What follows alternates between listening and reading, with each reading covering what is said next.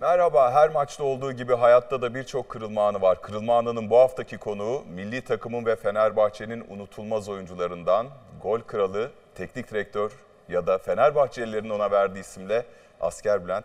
Bülent Uygun, kırılma anına hoş geldiniz. Hoş bulduk, şeref duyduk. Hayatınızın kırılma anı neydi? İnsanların hayatında birçok kez kırılma anları oluyor tabii. Benim de birçok kırılma anım oldu. Ve o kırılma anlarını saysam her biri ayrı bir e, ürünün sonuçlanmasıydı. Dolayısıyla sadece şu benim kırılma anım diyeceğim bir kırılma anım yok. Ayağım kırıldığında da, deprem olduğunda da ya da bize atılan iftiranın sonucunda da hep bir kırılma anları yaşadık. Hocam 1971'e gidiyoruz. Baştan başlıyoruz biliyorsunuz. 1 Ağustos 1971 Sakarya doğumlusunuz. Ee, Bülent Uygun nasıl bir çocuktu? Ya Bülent Uygun aslında baktığımızda sporun tabii babam milli takımlar güreş antrenörüydü rahmetli. E, dolayısıyla sporun içerisinde büyümüş ve sporla bütün hayatı e, geçmiş bir insandım. Yani ben çok iyi bir basketbol, çok iyi bir voleybol, masa tenisi, sporun bütün dallarını yapar. 14 yaşına kadar da güreşte sırtı minder görmemiş bir sporcuydum. E, ben Karasu'nun e, hem Paralı köyünden hem de Kozlu köylerinde büyümüş. Oralarda fındık toplayan işte e, ve o süreçten yetişerek babamın ve annemin sayesinde e, hayatımın bu kalan bölümünü, o çocukluk bölümünü çok güzel bir şekilde, fantastik bir şekilde geçirmiş, eğitimin doğru almış e, bir çocukluk geçirdim diyebilirim açıkçası. 23 Ağustos 1994 Sarı Kanarya dergisinde Fenerbahçe Tarihi Ork'taki arkadaşlara teşekkür ediyorum. Onlar sağladılar bu kupürü bana. Oldukça başarılı bir öğrenim dönemi geçiren Bülent okuldayken çok uslu bir çocuktum diyor. Derslerimde hep başarılıydım. Zaten futbolcu olmasaydım çevre mühendisi olacaktım. Çünkü çevre tahribatı beni uzun zamandan beri etkiliyor ancak kısmet değilmiş. Doğrusu halimden de şikayetçi değilim diyorsunuz. Peki okul hayatınız böyle geçmiş. O dönem e, dile getirdiğiniz e, düşünceler bunlar. Babanız Fikret Bey sizi güreş, e, onda rahmetli analım. Güreşçi Evet. yapmak istemedi mi güreş sporcusu? Şöyle aslında bizimki biraz daha e, olay farklı gelişti. E, ben tabii güreşte şampiyonluklar yaşıyorum. Bütün kategori kilolarda o işte 38 kilodan başlayan bu şampiyonluklarla birlikte 5 yaşından beri o güreşin içerisinde harmanlanmış, salto atmayı bilen, suplex atan, kravat yapan, kafa kol atan yani böyle e, inanılmaz derecede güreşin bütün e, oyunlarını çok iyi yapabilen bir çocukken e, hasbel kader beni belki de işte kırılma anlarının iyi ki orada başlıyor. E, Sakaryaspor'un antrenmanını izlemeye gittim. Bugün Sakaryaspor'un antrenmanı izlemeye gittiğimde bir kişi eksik ve o eksik olan kişinin yerine eşortmanlı olan e, güreş antrenmanına gidecek olan Bülent Uygun davet edilerek oyunu oynadım. Oynadıktan sonra benim gösterdiğim performanstan sonra rahmetli Ekrem Karaberberoğlu hocam bana döndü. Sen kimin olsun dedi. Ben dedim Fikret Hoca'nın olayım. Ben senin babanla görüşürüm dedi ve futbola dönüş hikayem güreşten futbola orada döndü. Geldi babamdan izin aldı ve güreşçi yapıp aç kalacağına futbolcu yap yıldız olsun dedi. Ee, peki güreşin size sağladığı avantajlar var mı? Mesela Aykut Kocaman'ın gençlik yıllarında jimnastik yapmış olması, o akrobatik vuruşlarında, sağ içindeki kıvraklığında etkili. Güreşin de ciddi aslında bir fiziksel avantaj getirebilir size. Bir yandan da dezavantajı da olabilir. Şöyle e, güreşin bana çok büyük avantaj getirdiği kesin. Çünkü güreşte hem atletizm de var işin içerisinde, hem jimnastik de var işin içerisinde, hem güç var, hem dayanıklılık var. Yani güreş sporu atasporumuz olarak dünyadaki belki de en ağır sporların başında gelir. Bir idmanda 20 tur 400 metre ısınma yapardık. Yani böyle bir zor. Ondan sonra 3 saat boyunca güreşirsiniz ve halter kaldırırsınız. Ee, Birçok e, jimnastik hareketlerine dahil yaparsınız. Bu inanılmaz bir etkendi. Bugün ben 6,5 kilometrelik Belgrad ormanını işte o zaman ben futbolculuk zamanında oynarken 19 dakikada koşuyordum. Hiç kimse koşamazdı. Ve inanılmaz derecede e, tabii dayanıklılığım çok iyiydi. E, süratim de gene keza öyleydi. O yüzden güreş sporu bana bir kere adam olmayı öğretti. E, güreş sporu e, bana e, vatanına, milletine bağlı bir fert olmayı öğretti. Ve bununla birlikte de futbolumda çok büyük etki etti. Ve onun bana kazandırdıklarıyla ben futbol aleminde e, çok söz sahibi oldum onun sayesinde. Peki burada hani çevre mühendisi olurum, çevreye duyarlılığınız da var. Gerçekten ne olurdunuz sporcu olmasaydınız? Ya şöyle sizce? oradaki esas söylediğim şey şuydu. Benim abim inşaat mühendisi. Abim derken öz dayım bizde kalırdı. Ee, devamlı Rapido ile çizimler yapardı. Ben de onlarla birlikte onları çizmeye çalışırdım. Oradan bende bir şey kalmıştır. Ben gittiğim yerlerde bu proje üretmeyi, zaten takımda da hep projeler üreten yapımın olmasının ana sebeplerinden biri de o etkendir. Ee, çevre mühendisliği anlamında e, dağlarda büyümüşüm, orman içerisinde büyümüşüm, fındık bahçelerinde büyümüşüm. E, yeşillik ve bu tarz şeyleri çok seviyorum ister istemez. Bunlara karşı bir hassasiyetim var ama bu anlamda da güzelliğe, ortamın güzelliğine de çok hassas biriyim. E, ve dolayısıyla da böyle bir çevrecilik anlamında çok hassas davranan bir adamım. Ama bakmayın bir aralar Bodrum'da sanki böyle bir çevrecilerle bir problem yedik. Onlar da kapandı gitti. Ben hala çevreyle mücadeleye devam ediyorum. Hocam Sakarya Spor'dan Kocaeli Spor'a geçiyorsunuz. Ee, bu geçiş nasıl oldu? Şöyle e, ben aslında Sakaryaspor takımında çıktığımızda ben hemen genç milli takıma seçildim. E, inanılmaz derecede bir performans tabii sergiledik. Hocamız da bizden çok memnun Feridun Kunak. Rahim'le ikimiz gidiyoruz. Ondan sonra e, bizim de Ekrem Karaberberoğlu hocamızın şöyle anlatayım size. 200'e yakın sporcu yetiştirmiş ve milli sporcu yetiştirmiş çok özel bir insan. Gol krallarının antrenörü. Evet, aynen öyle. Türkiye'de de onun gibi yoktur. Bir de Polonya maçında da sahadaki Türk sayısına baktığınızda hiçbir hocaya nasip olmayacak bir yazı vardır. Ee, o süreç içerisinde işte biz Sakaryaspor'dayken A takıma çıkınca e, takım bir deplasmana gidiyordu. Bir tek beni almadılar.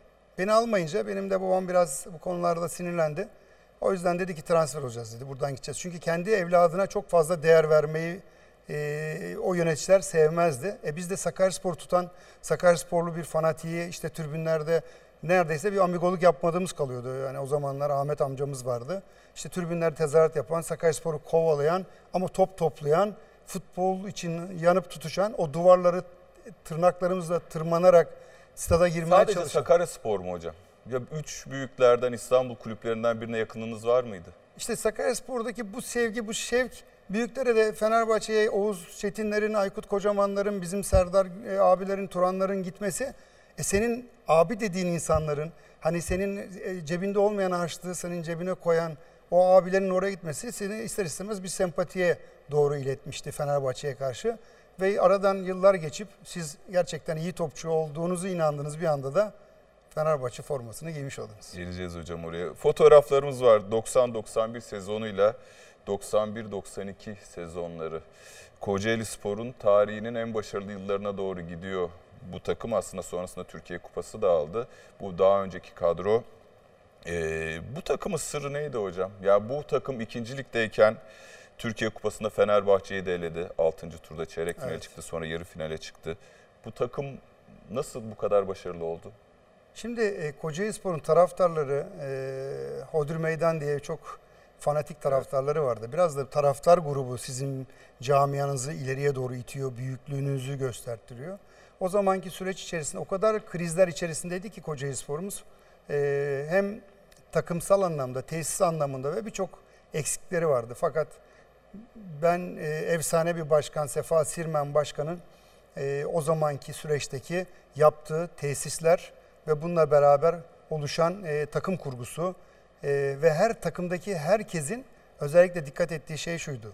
Abi, kardeş, hani kolej havası, aile havasının olmasını sağladığı e, ve e, bütün sürecin içerisinde takım mühendisliğinin doğru yapıldığı bir süreçti o. Ve oradan küme düşmekten çıkıp şampiyonluğa, şampiyonluktan çıkıp Süper Lig'de şampiyonluğu oynayan bir duruma geldik. Tabii burada Güvenç Kurtar hocamın da çok büyük emeği vardı. Onu da ayrıyetten söylemekte fayda var. Çünkü o zamanlar test diye bir şey yoktu. Testleri o yapardı. Ama Cooper testiyle yapardı. Ve e, o takıma hem antrenman yönünden hem birlik yönünden çok iyi süreçler geçirdi ve o takım bugün Kocaeli Spor olarak destanlar yazdı. Şimdi de inşallah eski günlerine dönecek diye e, ümit ediyoruz. Güvenç Hoca'yı bir dinleyelim bakalım o takımını nasıl değerlendiriyor.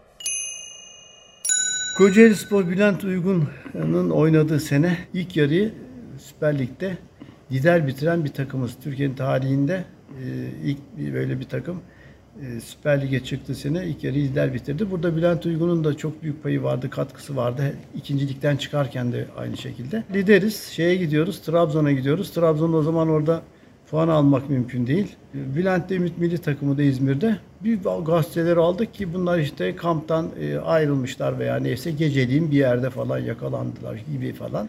Herkes zannetti ki ben Bülent'i kadrosu bırakacağım. Bülent geldi. Verdim formayı konuştum. Oldu. Çok güzel Ergun'a bir pas attı. Ergun da çok güzel bir gol attı. Trabzon Trabzon'da 1-0 yendik. E, bu anımı unutmuyorum. Çok iyi bir e, futbolcu, iyi de bir teknik adam oldu. Kendisini kutluyorum. Şimdi tabii o zamanlar süreç içerisinde şöyle oldu. Biz bir e, Ümit Milli Takım kampındaydık. O zamanki bir e, gazeteci büyüğümüzün e, haber yapma adına o zamanki işte insanlarla anlaşarak herhangi bir bu şey olmadan bizleri bir gazeteye düşürdüler böyle. Bir, yani tezgah kurdular klasik. O zamanlar böyle sos, e, magazin basını biraz daha farklıydı bizimkiler gibi değildi. Orada sanki bir şeyler olmuş o, o olayları anlatıldı. E tabii millet de kadroşu kalacağız diye bekliyor. Ee, biz de tabii kadroşu kalmadık. O arada da benim sakatlığımdan dolayı ben özel antrenmanlar yapıyordum. Ee, maça giderken de Saffet Kaptan sakatlandı. E, maç da çok zor. Yen, yenmemiz lazım ki e, Trabzonspor'u o zaman takımımızın bir şampiyonluk havasında gerçekten yaşayabilsin. Kırılma anı o anda Kocaelispor'la alakalı. Ben de şimdi sakatlıktan daha böyle yeni çıktığım için bir de o sürecin içerisindeki yaşadıklarımdan dolayı hayır dedim ben oynarım sorun yok. Ee, götürdüler beni. Ben tabii orta sahadan aldım zannetsem böyle bir kişiyi falan ya da iki kişiyi geçtim.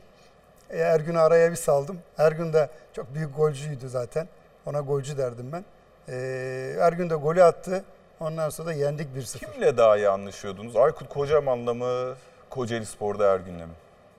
Vallahi ben Sadece de en rahat hissettiğiniz ortağınız, partneriniz kimdi? Şöyle şöyle ben onların hiç e, ikisiyle de e, anlaşma şansım yoktu ister istemez. Çünkü hani takımsal anlamda ben onunla iyi anlaşıyorum dersek olmaz. Oğuz'un bizle bir bağlantısı vardı. Oğuz Çetin gerçekten bir liderdi. Gerçekten bir abiydi, beyefendiydi, iyi bir aile babasıydı. Çok bilgili ve çok kültürlüydü.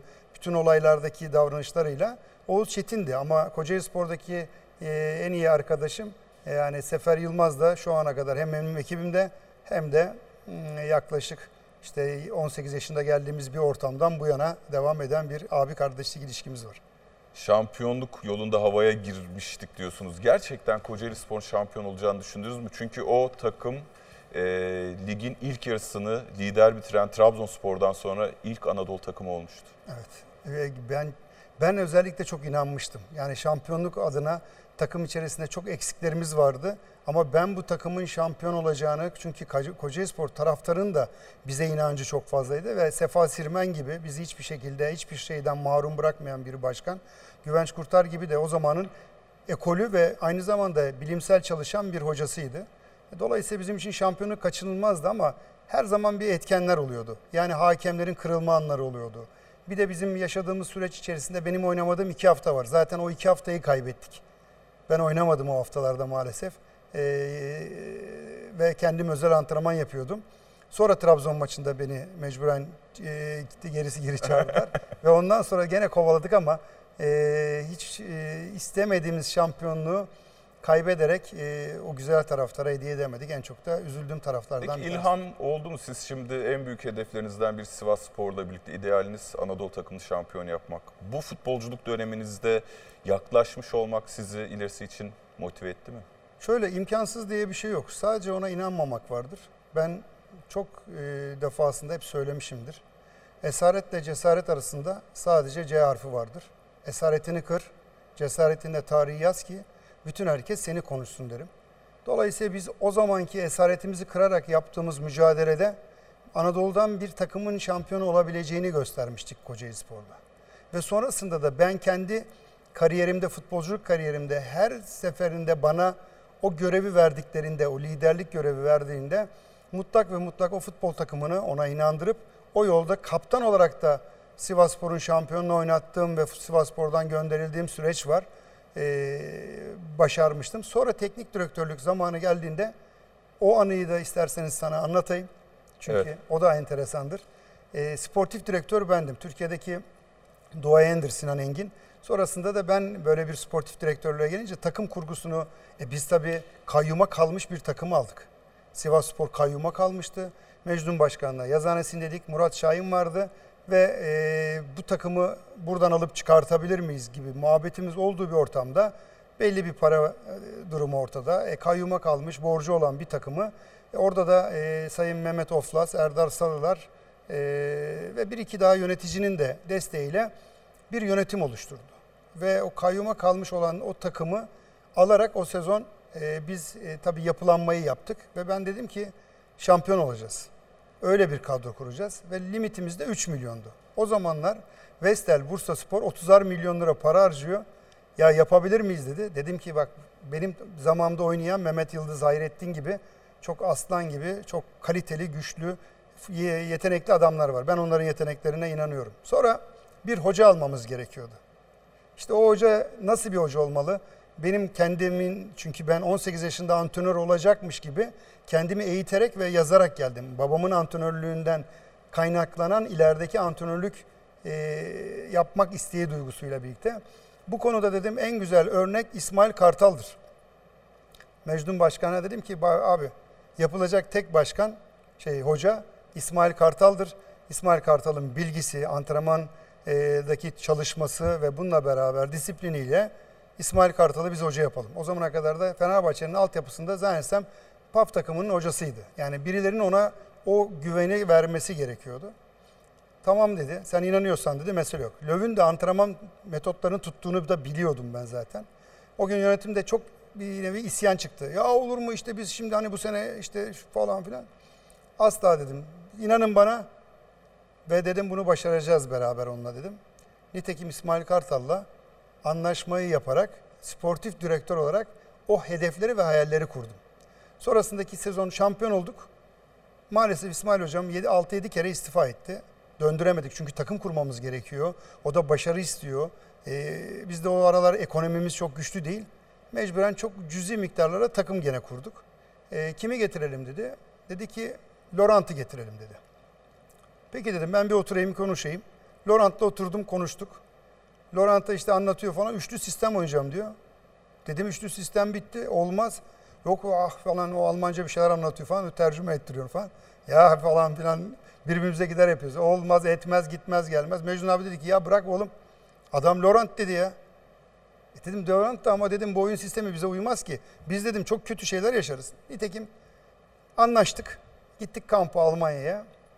Almanya'da kamp tabii e, hazırlıkları ilk etabını bitirdik. Hazırlık maçlarına geldik. Gelen 4 atıyor, giden 5 atıyor bize. Oynayamıyoruz üçlü sistemi. Herkes boca oluyor. İşte kenardaki içeri giremiyor. Ters kademe yapılmıyor. Ee, bir, çok ağır bir Kamerun stoper vardı. Uzun Kalla. boylu. Kalla. Evet. Onu da aldık. Onunla ilgili de ya bende aslında anılar ve bunlar hayatta bitmez. Velhasıl Laurent'la biz 8. bitirdik o sezonu. Orada da ben devre sezon başında müdahale oldum. Her maçı yenildikten sonra hocaya dedim ki bak gördün mü? Olmuyor. Şimdi dedim burada böyle olacak. Hocayla dedim ki hoca sen son gün Almanya'da evine gitti. Çocukları topladım. Aranızdan dedim kim inanmıyorsa yani e, bu başarıyı yakalayacağınıza, bu takımda bu ligde söz sahibi olacağınıza, oynadığınız futbolla herkesin takdirini kazanacağımıza inanmayan kim varsa hepinizi dedim buradan şimdi kovarım.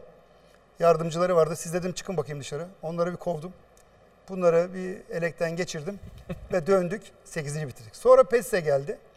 PES'e ile de tabii o da çok disiplinli, çok koşturuyor ama her gün koşu koşu koşu. E, antrenman yok, planlama, program bunlara bakıyorum ben.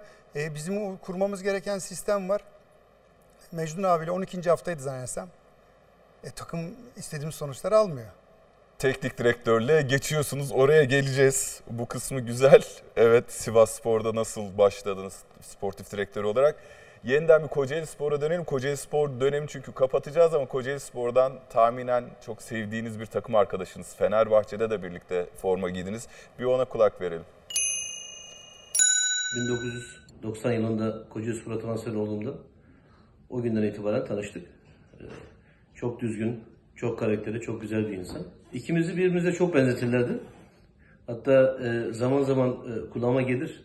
E, daha yakışıklı olduğunu söyler e, Bülent kardeşim ama kardeşinin de ne kadar karizmatik olduğunu unutuyor. Çok severim kendisini. Güzel bir insandır. Hocam biraz önce hani bu gazetelere yansıyan gazeteleri düştükleriniz ya kendinize profesyonellik açısından 10 üzerinden kaç verirsiniz futbolculuğunuzda? Var mıydı böyle deli doluluk, disiplinden zaman zaman taviz verme? 10 üzerinden 10 veririm. Ben saat 10.30 dediğimi yatarım. Benim için maça konsantre, rakibi analiz etme bunların hepsini yaparım. Yapılan antrenmanların hepsini not tutardım. Bu antrenman çok keyifli geçti ve bu antrenmanın notunu alırdım. Dolayısıyla antrenman bilimi üzerine yazdığımız kitapta da bunların şeyleri vardır, eee, antrenman metotları. Dolayısıyla biz bu süreç içerisinde inanılmaz derecede kendime bakan adam olmakla beraber o zaman bu kadar profesyonellik yoktu. Şimdi artık hem imkanlar hem analizler hem sizin eee, bilimsel anlamda yaptığınız antrenman metotları çok farklılaştı. Eee Kocaeli Spor'da eee, iken de bakış açım da öyleydi. O gün yaşananlar belki medyaya düştü ama medyadaki olayların hepsi biraz da asparagazdı. Eee, ama yapacak bir şey de yoktu. Hocam şimdi yavaş yavaş transfer. Tabii o Kocaeli Spor'un başarısı bütün oyuncularına büyük bir ilgiyi de beraberinde getiriyor. 10 numarası olarak da takımın sizin de peşinizde. Gerçekten de bütün takımlar var Türkiye'nin büyük takımları. Bülent Cimbom'da diye bir haber var mesela. 24 Nisan 1993 Foto Maç gazetesi Ayhan Polat imzalı. Ee, bu da futbol sahaf adresinden Ulaş Uçar'ın katkılarıyla alınmış bir gazete kupürü. Kocaeli'nin süperi Bülent eğer başkanım Sefa Sirmen izin verirse 1 Haziran'da sözümü tutacak ve Galatasaraylı yönetici Adnan Polat'la transferimi görüşeceğim dedi. Transfer günü geldiğinde başkanından izin alması halinde Galatasaray'la anlaşma masasına oturacağını şimdiden açıklayan Bülent, diğer İstanbul kulüpleri hakkında da şöyle düşünüyor. Adımız bir defa Galatasaraylı çıktı ama ben profesyonelim. 1 Haziran'da Galatasaray'la görüşürüm. Olmazsa 2 Haziran'da Beşiktaş, 3 Haziran'da Fenerbahçe ile görüşürüm diyorsunuz. Hemen başka bir haber daha var altında. Hani diğer takımların da eee ilgisiyle alakalı Beşiktaş'ın İngiliz hocası Kocaeli'den Bülent'e kafayı taktı şeklinde bir kutu haber var. Herkes herhalde Türkiye'de bir futbolcunun başına gelebilecek en iyi şey büyüklerin hepsinin bir anda istemesi değil mi? E, Anadolu takımında oynuyorsunuz. Anadolu takımı ama o takımın size değer katmış. E, biz de tabii e, burada saygılı davranmaya çalıştım. İşte o Trabzon maçından önceki iki hafta kadroşu kaldığım süreç bu süreçti. Ben Adnan Polat Başkan beni aradı. O zamanlar telefonlar, cep telefonu yok. Otel telefonundan aradılar. İşte seninle görüşmek istiyoruz transfer için. O zamanlar menajer Şükrü Kaya diye bir menajerimiz vardı.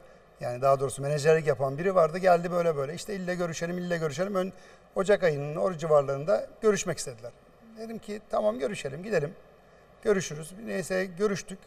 Ee, o süreç içerisinde işte kadroşu kaldığım sürece iki haftalık kadroşu da kalmadım da yani öyle e, bıraktılar falan. Ben kızdım çünkü görüşebilirim benim en doğal hakkım dedim.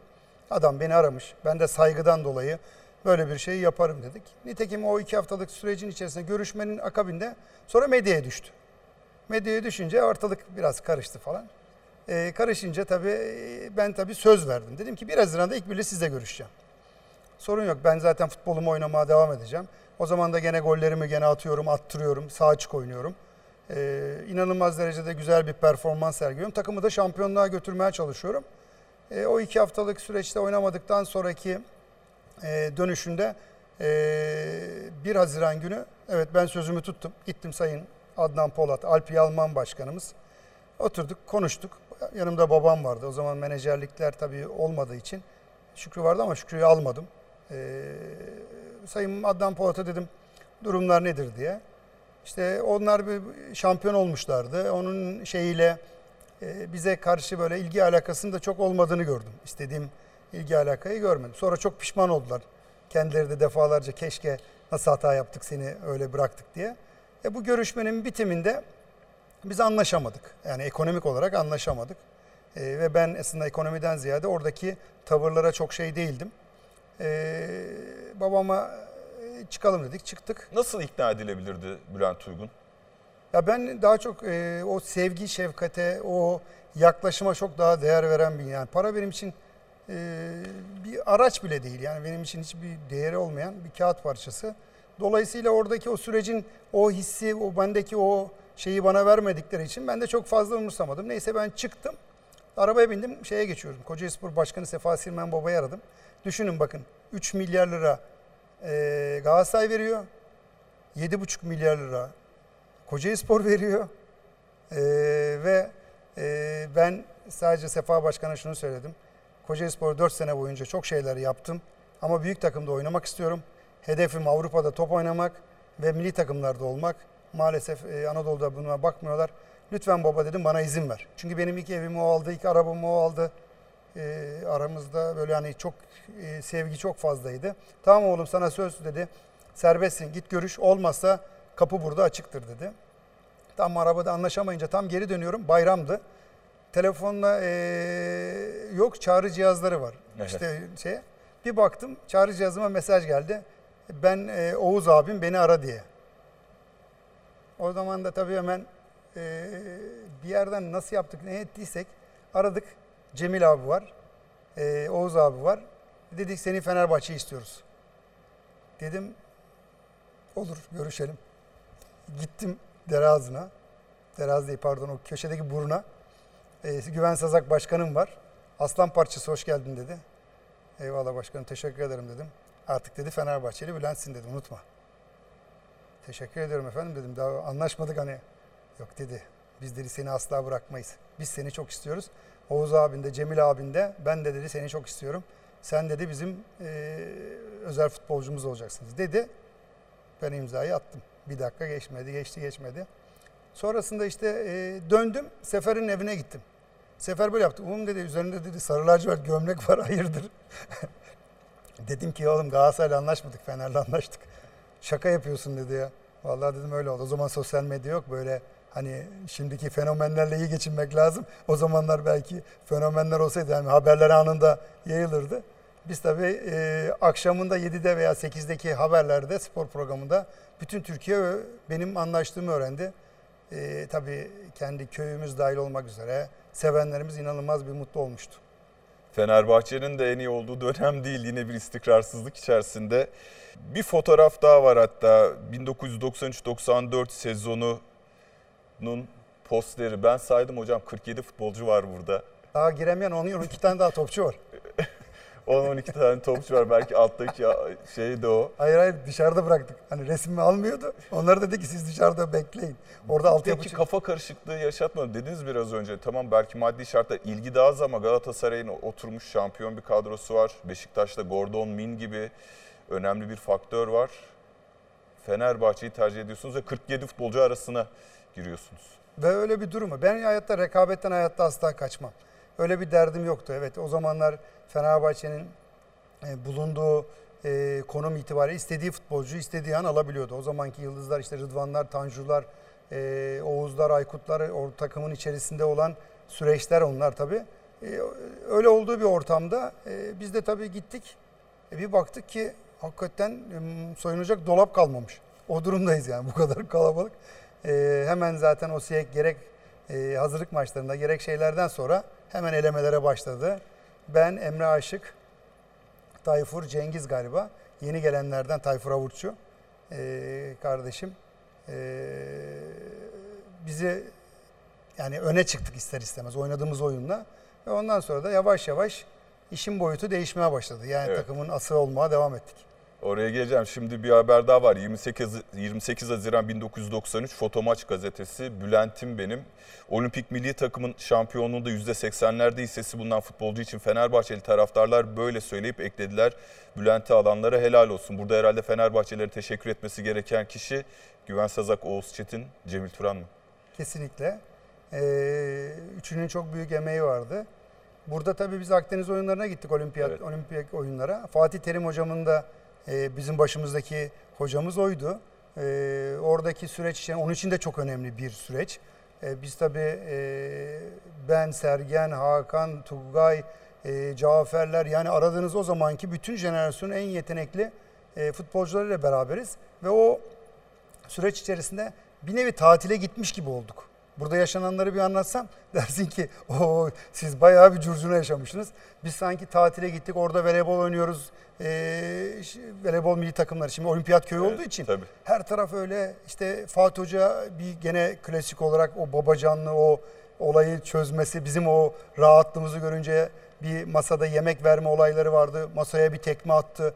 E, Masayı kal biz tabii hemen arkasına hocanın arkasına yani sanki bir kavga çıksa e, direkt saldıracağız Fransa'ya. o durumdayız yani öyle bir futbolcu yapısı içerisindeyiz. Hepimiz ama böyle şeydik. Biz buraya geldik bu kupayı almadan dönmeyiz aslanlarım falan filan böyle bir süreç. Hocam da o konularda biliyorsun biraz uzmandır. Ee, biz tabii hemen e, oradan bizi başka bir otele geçecektik. Geçmedik. İşin boyutunu daha devam ettirdik. Ve nitekim de inanılmaz derecede futbol oynadık yani. Şov yaptık resmen. Herkesi darmanan ettik ve olimpik e, madalya ilk defa alarak Türkiye'ye hediye ettik. Çok önemli başarılardan biri futbol tarihimizde. Ve Fenerbahçe'ye geçiyoruz hocam. 29 Ağustos 1993 gününe bir gidelim. 72. dakika Bülent ve gol. Fenerbahçe 2, Altay 0. Dakika 72 gol Bülent. Tekrar görüntüde Fenerbahçe farkı ikiye çıkartıyor. Öyle bir sezon oluyor ki Bülent Uygun Türk futbol tarihine geçiyor gol kralı olarak ve bu da ilk lig maçı Altay deplasmanı golü atıyorsunuz. Nasıl forvete geçtiniz hocam? Şartları ben az çok biliyorum ama Tabii insanlar bilmiyor. E, Forvet de biraz da tabii insanın kırılma anları oluyor. İşte bu da bir kırılma anı aslında baktığınızda. E, siz oynadığınız mevki orta sahanın sağındaki çizgide o zamanlar 3-5-2 daha bir revaçta. E, ve oradan sizin atabileceğiniz gol sayısı 3, 4, 5, attıracağınız gol sayısı 7, 8, 10 o civarda. O zaman eller üstünde tutuluyorsunuz. E, şansa Aykut Kocaman sakatlandı. Zannedersem ön çaprazı kopmuştu Aykut abinin. Ee, diğer taraftan Demir Otiç galiba gelmişti. O e, istediği gibi hazır değildi. E, bununla beraber e, Tanju kadro. da aynı kadro dışı kaldı. Yani bazı olaylar yaşamıştı. E, Osek e, beni aldı karşısına. E, o zaman e, dedi ki ben dedi seni başka mevkilerde oynatmak istiyorum. Ben dedim ki Fenerbahçe forması kutsaldır. Bana nerede verirsen ben oynamak isterim. Benim için fark etmez mevki, mertebe, stoper, orta saha, santrfor hiç fark etmez dedim. Ben dedi seni santrfor edeceğim dedi. O zaman da yanlış olmasın Hamburg maçıydı. Ee, ilk e, hazırlık maçında Hamburg'da beni santrfor attı. Ben tabii hava topuna iyi zıplarım. Güreşin bana verdiği işte kattığı şeylerden bir tanesi basketbolun da buna neden. Zıplıyorum, göğüs stop yapıyorum, servis yapıyorum, batıcı koşu yapıyorum. Çünkü futbol zekamın e, çabucak başka bir mevkiye entegre olmasını sağlayabilecek bir yapıda. Otomatikman bu görevi çok iyi yaptım. Hatta maçtan sonra beni de istediler. O zaman ben tabii ya ne işim var Almanya'da, Hamburg'da falan daha dur dedim ben daha büyük takımları hedefliyorum. Ben bir yere gitmem önce Fenerbahçe'yle oynayacağım dedim. Kabul etmedik hatta bir olaylar oldu o zaman. E, istemedim. E, nitekim o Santifor'a geçince e, santiforlar gelmiyor. Devre arasına kadar da düzelme şansları yok. Ben devre arasına kadar santifor mevkiinde mecburiyetten oynayan ama pres yapan, top kapan, topu servis yapan, goller atan Türk futbol tarihinin ilk sahte dokuzu siz olabilir misiniz hocam? galiba e, büyük bir ihtimalle e, bir nevi öyle oldu yani. Mesela Alex de aynı e, şekilde bir santrofordur aslında ama 10 numara oynar. Evet önünde Ben ise var, e, kenar adamı iken e, bir nevi santrafor bir yarı santrafor sonra ikinci yarı yerime geçtim. Ama gollerimi bırakmadım. Sebebi de Oğuz'dur. Oğuz Çetinmeri hayır bu maçta da gol atacaksın. Hayır burada da gireceksin gol pozisyonuna. Ben devamlı ceza sahasına saldırıyorum. Sağdan geliyorum. Sola saldırıyorum falan.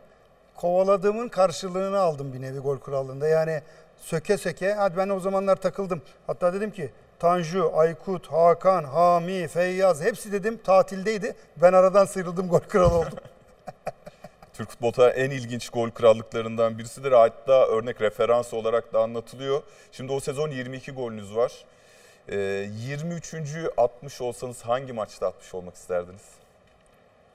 23.'yü atmak e, Bir görüntü var. Kayseri maçında atmak yok orada değil ama yok, Kayseri maçında atmak isterdim.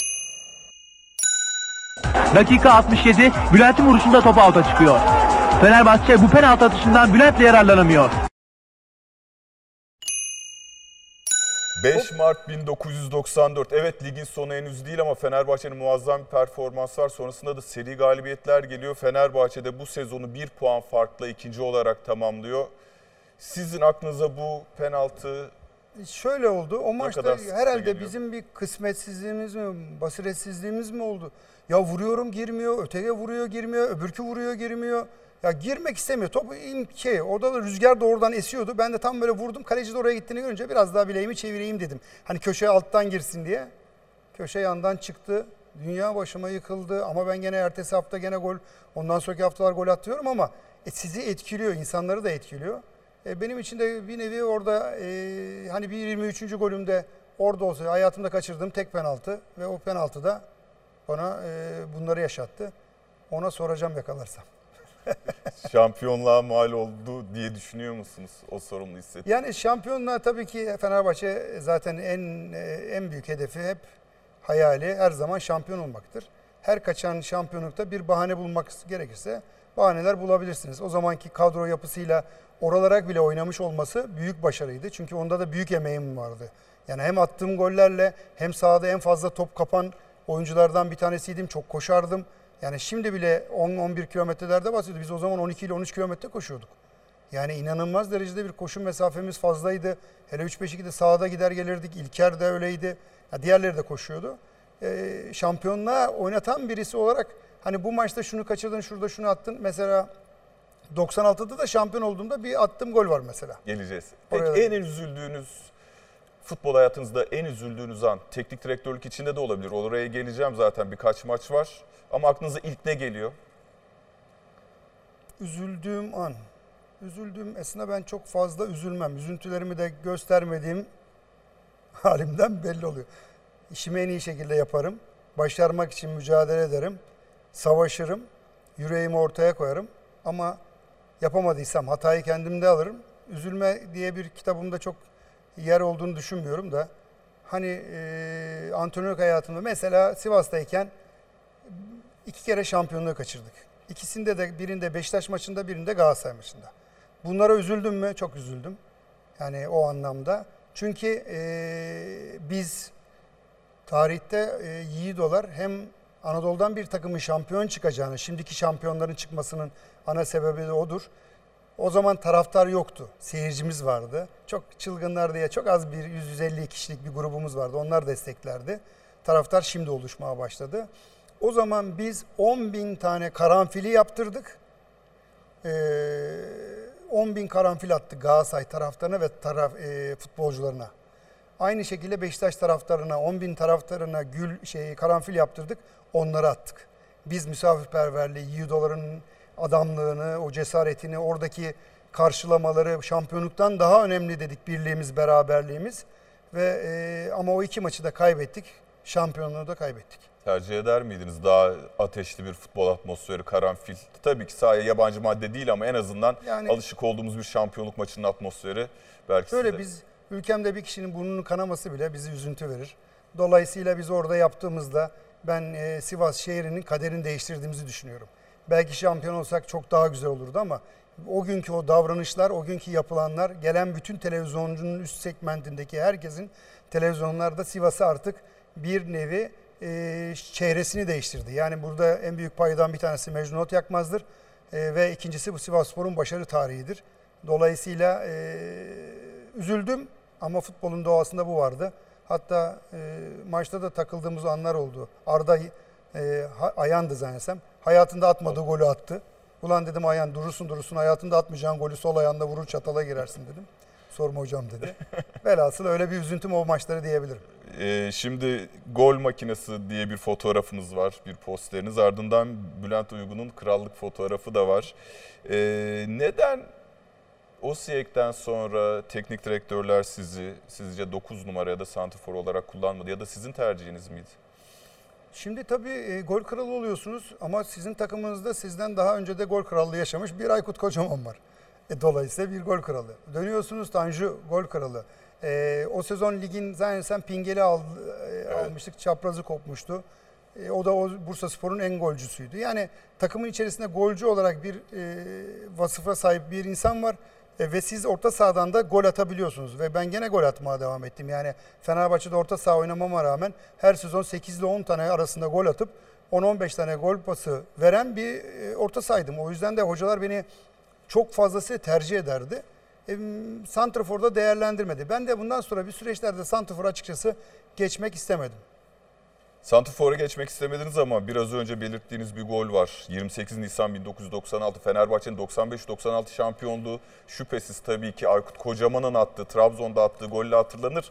Ama o golü yolunu açan bir başka gol var. Samsun Spor'a Bülent Uygun'un attığı gol. Bülent. Aykut ceza sahasında. Karşı karşıya açısından ortaya çıkartıyor. Tarık boş buldu. Dışarıya. Oğuz çok sert yerden kale çaldı. İkinci pozisyon. Kafalarda gol. Fenerbahçe Bülent öne geçiyor. Fenerbahçe 1, Samsun Spor 0. Topağlarda gol. 1-0 öne geçiyor Fenerbahçe. Ve az önce size vurguladığım gibi ligin finalini Trabzon'da izleyeceğiz Sinebeş'ten. Ligin Ercan Taner, büyük üstad. Ligin finalini açan gol aslında bu gol. Böyle daha gergin bir döneminiz oldu mu futbolcu olarak futbol sahasında? Çünkü bu maçta Fenerbahçe hiç istediği oyunu tutturamadı gibi bir hal vardı. Şimdi ben bu maçta hastaydım. Ve hasta boğazlarım, ateşim var 39 derece falan. Serum bağladılar. Mehmet Yenice rahmetli e, Mehmet abim işte serum bağladı, iğne yapıyorlar falan ama benim çok kötüyüm yani. Neyse sabah kalktık ter idmanı yapacağız. Vücut gitmiyor, kemiklerim sızlıyor. Tabii akşama kadar vakit var. Neyse oynatmadılar beni. E, ama takım tabii sahaya bir çıktı.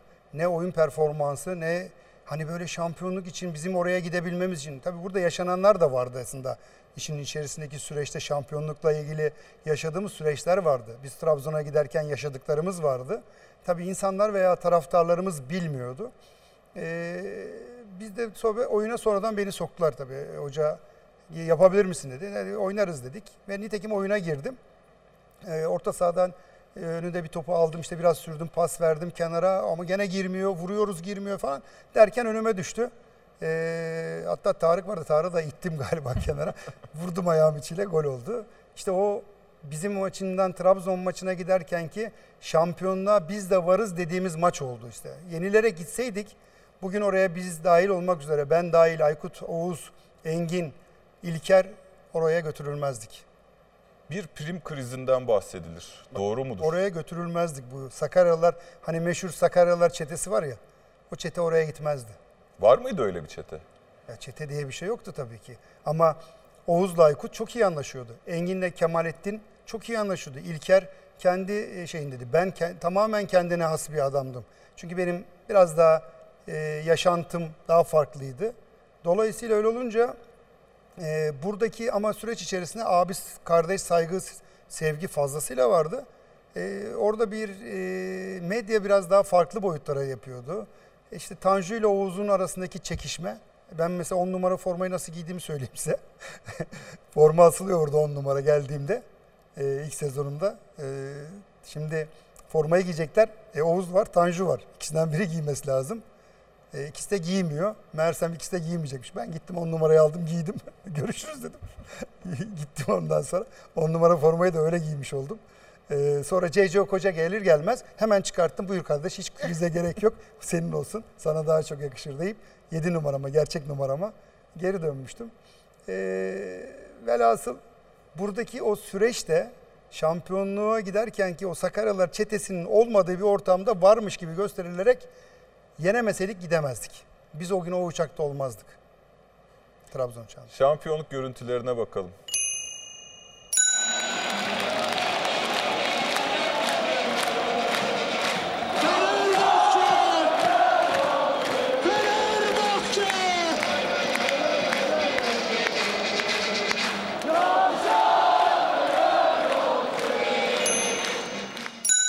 Hocam çok güzel detaylar var ama benim dikkatimi çeken detaylardan bir de sarı lacivert çubuklu forma.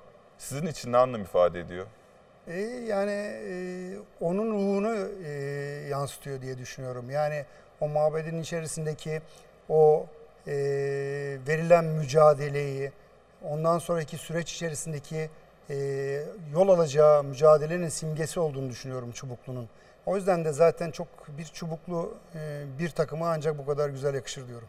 7 Ağustos 2010 yılında Hürriyet gazetesinde Altan Tanrıkulu şöyle bir yazı yazıyor. O formayla 3 kez gol kralı olan sadece ligde 100, 140 gol atan Galatasaray filelerini 17 kez havalandıran bir efsaneyi kader arkadaşı Oğuz Çetin'le birlikte gönderdiler. 4 ay sonraki İstanbul Fenerbahçe maçında Oğuz Aykut ikilisini seyretmeye gelen binlerce Fenerbahçeli İnönü'de izdiham yaratmış ama kendi takımlarına da sonuna kadar destek vermişti. O maçta Oğuz'u iyi tutmadı diye Bülent Uygun takımdan gönderildi.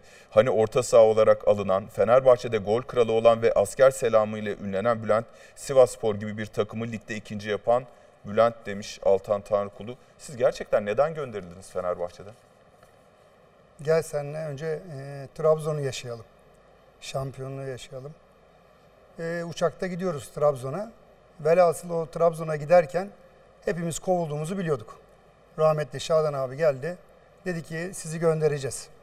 Siz gönderildiniz artık sizin takımla ilişkiniz kalmadı dedi. Ama biz daha Trabzon'a gideceğiz. Daha şampiyon olmadık. Öyle deyince bütün herkes e, bir buz kesti. Ondan sonra Oğuz, Aykut, Engin hepimiz varız. Hatta Rüştü de var.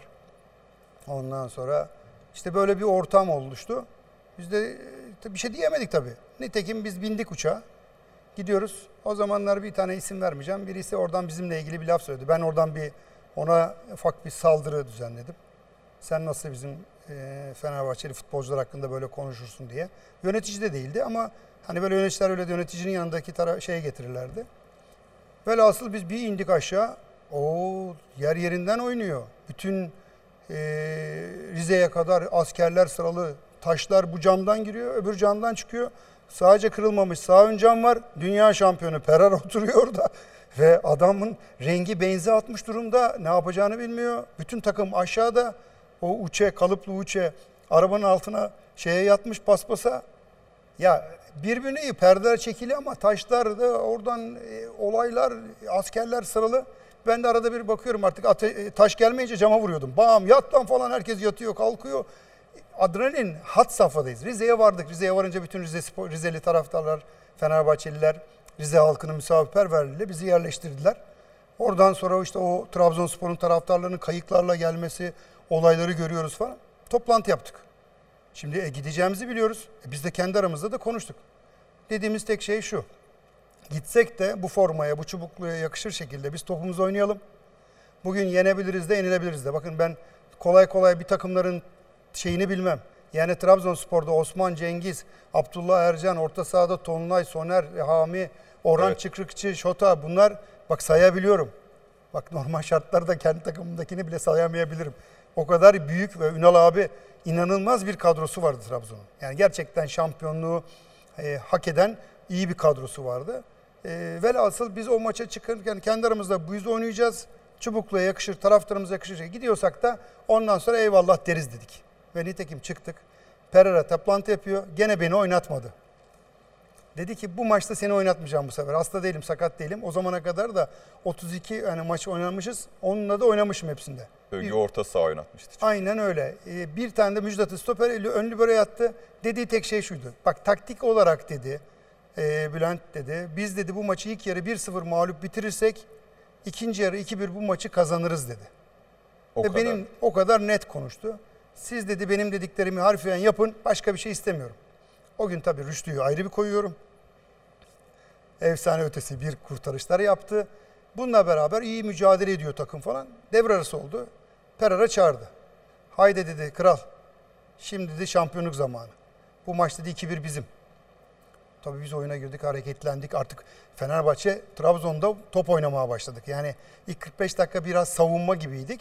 İkinci yarı biz girdikten sonra oyun başladı. Sonra 65'te mi ne Erol girdi. Ee, Erol da e, soldan işte bindirmesi, ortaya Aykut'a yaptığı orta. Ee, Oğuz'un da duran bir ele çarpmasından kazanılan bir frikik ve frikikten attığı gol. Ve biz şampiyon olduk.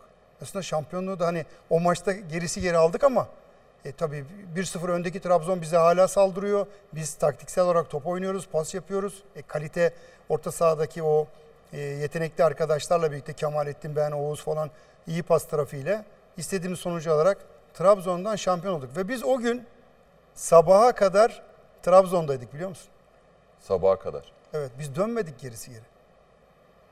Biz Trabzon sokaklarında gezdik. Çekinmediniz mi? Gece saat iki buçuk üçte karayollarında kaldık. Karayolların yeri vardı. Çıktık oradan böyle yürüdük falan. Duman çıkıyor, çok sessizlik. İnanılmaz bir durumdu. Çünkü e, ülkenin en ateşli, takımını en çok seven bir taraftar topluluğu e, mağlubiyeti e, beklemiyordu tabii onlar da.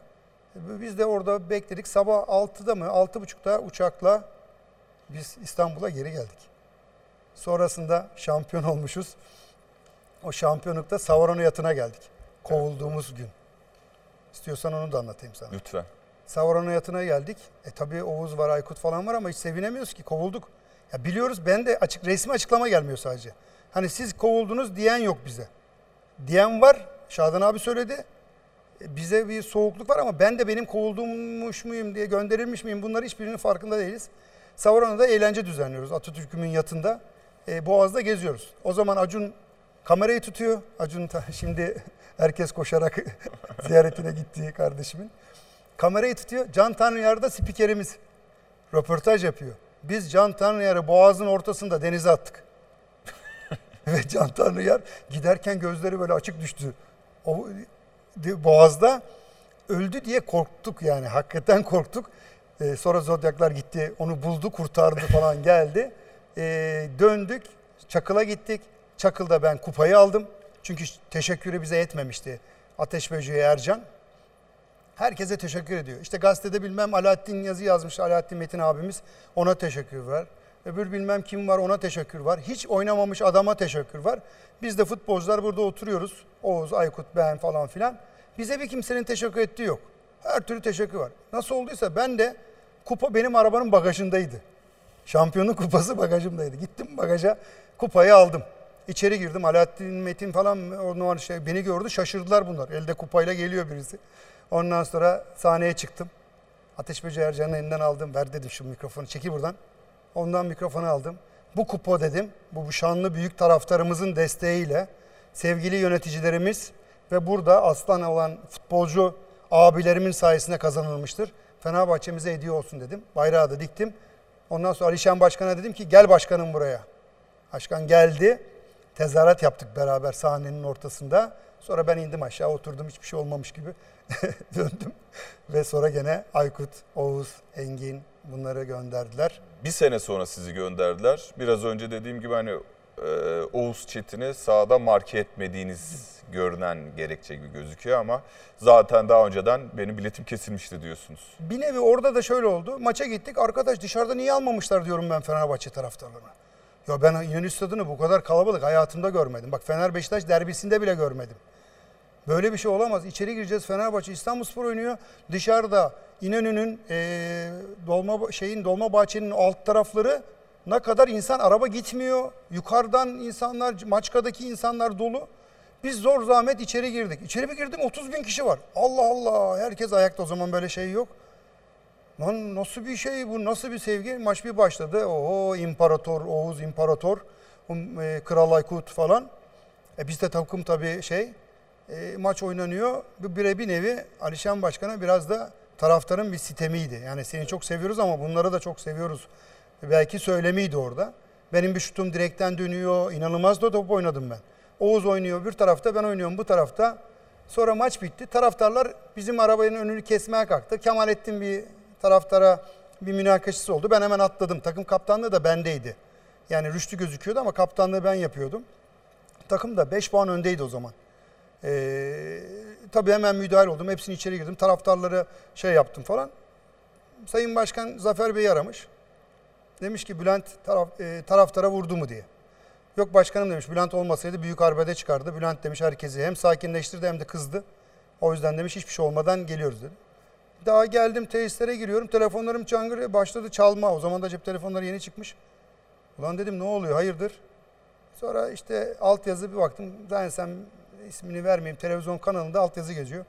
Bülent Uygun kadrosu. Ulan benim haberim yok ama kadrosu yazısı geçiyor. O ara haber geldi. Dedi ki e, Zafer abi dedi ki Bülent'im dedi seni dedi kadrosu bıraktılar. Sebep dedim.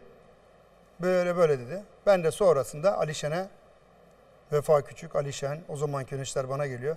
Bana bilerek dedim kimseyi tuttu, de- bilerek tutmadı diyecek hiç kimse yoktur. Başka şeyler de söyledim. Bunun dedim hesabını herkes verir dedim. Döndü gerisi geri kıpkırmızı olmuştu. Gerisi geri döndü. Ben de geri döndüm. Sonra Vefa abi işte geldi. İşte sen dedi şöyledir böyle. Tamam abi dedim sorun yok. Sonucunda çok sevdiğimizden ayrılacağız ama yapacak bir şey de yok.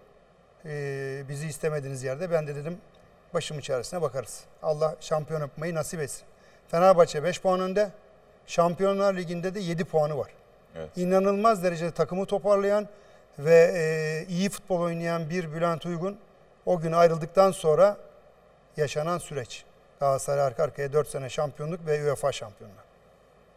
E, Sayın Şen'e kızgınlığınız devam ediyor mu ya da kızdınız mı? Yok sonrasında başkanım sağ olsun beni defalarca çıkarak dedi ki Tek yaptığım hata Bülent Uygun'dur. Çünkü ben hata yapmamıştım. Ben herhangi bir şekilde öyle bir şeyin içinde de olmamıştım. Ama yapacak bir şey yoktu. Onun o söylemiydi. O zamanlar gazetede işte benim beyanatlarım vardı. Öldürebilirim falan filan. Bu tarzda o zamanki psikolojiyle çok e, dengemi çok bozmuştu. Çok sevdiğimiz bir yerden. E, ve o gün e, Fenerbahçe'yi sevgisini gönlümüze gömerek e, kalbimizin en güzel yerinde gömerek ayrıldığım gündü. Velhasıl başkanla da sonrasında defalarca görüştük, konuştuk. O da zaten benden özürlerini diledi. Çünkü benim çalıştığım, bana liderlikleri, bana birçok şeyi öğreten adamdır Alişen'in. O yüzden Alişen'e karşı ayrı bir sevgim vardır. Olabilir başkan da o zamanki öyle bir karar verdi. Ee, Belki o zamanki konjöktörü değiştirmek için yaptığı bir hamleydi. Ama o konjöktör çok pahalıya patladı. Hem benim futbol hayatım anlamında bitti hem de e, o süreci şey yaşadık. Evet maalesef sonrasında Kocaeli Spor'a dönüyorsunuz ve ayağınız kırılıyor. Bir buçuk yıl sürüyor geri dönmeniz. Neden bu kadar uzun sürdü? Şimdi ben tabii Fenerbahçe'den ayrıldım, evime geldim. Üç gün sonra bir baktım babamın evinde e, o zamanki e, Trabzonspor'un başkanı Faruk Bakanım. İlla istiyoruz. Süleyman Seba Başkanım rahmetli ikinci başkanını göndermiş illa istiyoruz. Galatasaray Fatih Terim hocam beni arıyor. İlla gel, illa gel. Ondan sonra bir sürü süreç var. Ben de aynen şunu söyledim. Hocam dedim şu anda ben Fenerbahçe'yi e, kalbimin en güzel yerine gömdüm. O orada ilelebet duracaktır. Ama e, ben dedim yolda yürürken zamanındaki yaşanan süreçlerde insanların benim arkamdan küfretmesine ya da bir şey söylemesine e, müsaade edemem. O yüzden sezon sonuna kadar bana müsaade edin. Ben sezon sonuna kadar Kocaeli Spor'a döneyim. Sezon sonunda eğer ki tekrar Fenerbahçe seçimleri var, e, yeni bir başkan, yeni bir süreç olmazsa, geri dönemezsem o zaman gelirim dedim. Tabii biz işte kırılma anı diyoruz ya. Hakikaten Kocaeli Spor ilk maç dakika 92 e, orta sahada bir fake attım. Terse döndüm. Erman Güraçar'dı galiba. Evet. Beşiktaşlı Denizli Spor'da oynayan. Çift atlamış. Olayla ilgisi yok. O Oralardan geçerken biraz da şeyinden çift atlayınca iki yerden kırılmış ayağım. Ayağım ama kırıldığını ben sahanın içinde hissedemiyorsun. Ben neyse kaldım öyle.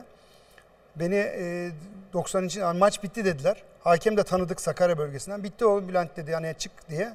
Neyse benim iki koluma girdiler ama gittim şey masörde çekiyor böyle ayağımı. Bırakıyor çekiyor falan. Oğlum diyorum acıyor yapma. Yani ayağımı çekiyorsun ama iki, tabii iki kemik kırık. E, ben duşa girdim. Duşta sıcak suyu yedim. Vücut kaslar kendini bir bıraktı. Bir baktım ayağım böyle sallanıyor. Çağırdım masörü gel buraya dedim. Masöre bir tane. Beni götürdüler işte o yüzden biraz bir buçuk sene eee, belki de sürdü. Beni hemen MR'a götürdüler. İki ayağımın kırıldığı, iki, iki yerden fibula ve tibyanın kırıldığını farkına vardık. Ve yaklaşık 6 ay kaynamadı. Alçıda durdu. Bir buçuk sene eee, şey bir buçuk santim açıklık var. 6 ay boyunca gidiyoruz geliyoruz çok güzel. Gidiyoruz geliyoruz çok güzel. En son dedim ki ya ben güzel olduğuna inanmıyorum artık. Ve ben dedim bununla ilgili bu şekilde olmaz. Ben dedim eee, değiştireceğim. Almanya'ya gittim. Gider gitmez Almanya'da Cuma günü film çekilmiş. Ayağım şu kadarcık bir buçuk santimlik kaynamamış yer. Dönüyorsun Almanya'ya gidiyorsun. Cumartesi günü filmi kestiler. Tekrar film çektiler. Bir baktım film geldi. Ayağım kaynamış ve kaynamış olan yer yok. Dedim ki kendi kendime. Ya Rabbi ya Resulallah. Döndüm yok dedim ben inanmıyorum siz filmi değiştirirsiniz. Ben bir daha göreceğim. Adamlar tabii dedi ki ne oluyor? Yok dedim olmaz. Ben dedim filmin başında bir fiil göreceğim. Bu ayak dedim orada çekilen kaynamamış burada bir günde nasıl kaynadı? Sonra tekrar benim ayağımı çektiler. Baktım aynı filme. Ulan kaynamış. Acayip mutlu oldum ama ayak kalmamıştı. Bir kemik kalmıştım. Sonra bir tedavi süreci. 4 ayda e, anca sağlara kaslar yerine buldu ve ben bir sene sonra normal antrenmanlara başladım. Ve ardından eee sahalara dönüyorsunuz. Çanakkale Dardanel Spor değil mi? Kocaeli Spor. Sonrasında Çanakkale Dardanel Spor ama bu sefer de 99 depremi. Nasıl dönüyorsunuz hocam böyle zorluklardan? Yani işte bu e, yaşadıklarımız beni daha da güçlü yaparak e, hayatın içerisinde e, daha mücadeleci ve daha güçlü konuma getirmeyi sağlıyor. Yani ben insanların yarattığı Allah'a değil, insanları yaratan Allah'a inanan bir adam. E, aynaya baktığımda kendime çok güvenirim. Bir de secdeye indiğimde görmediğim Allah'ıma güvenirim. Dolayısıyla bunlar beni her yaşadıklarım beni daha da güçlü yaptı. Ve güçlü yaptıkça da her e, yaşatılanlardan bana yaşattıklarını fazlasıyla kat ve kat fazlasıyla intikamını aldım.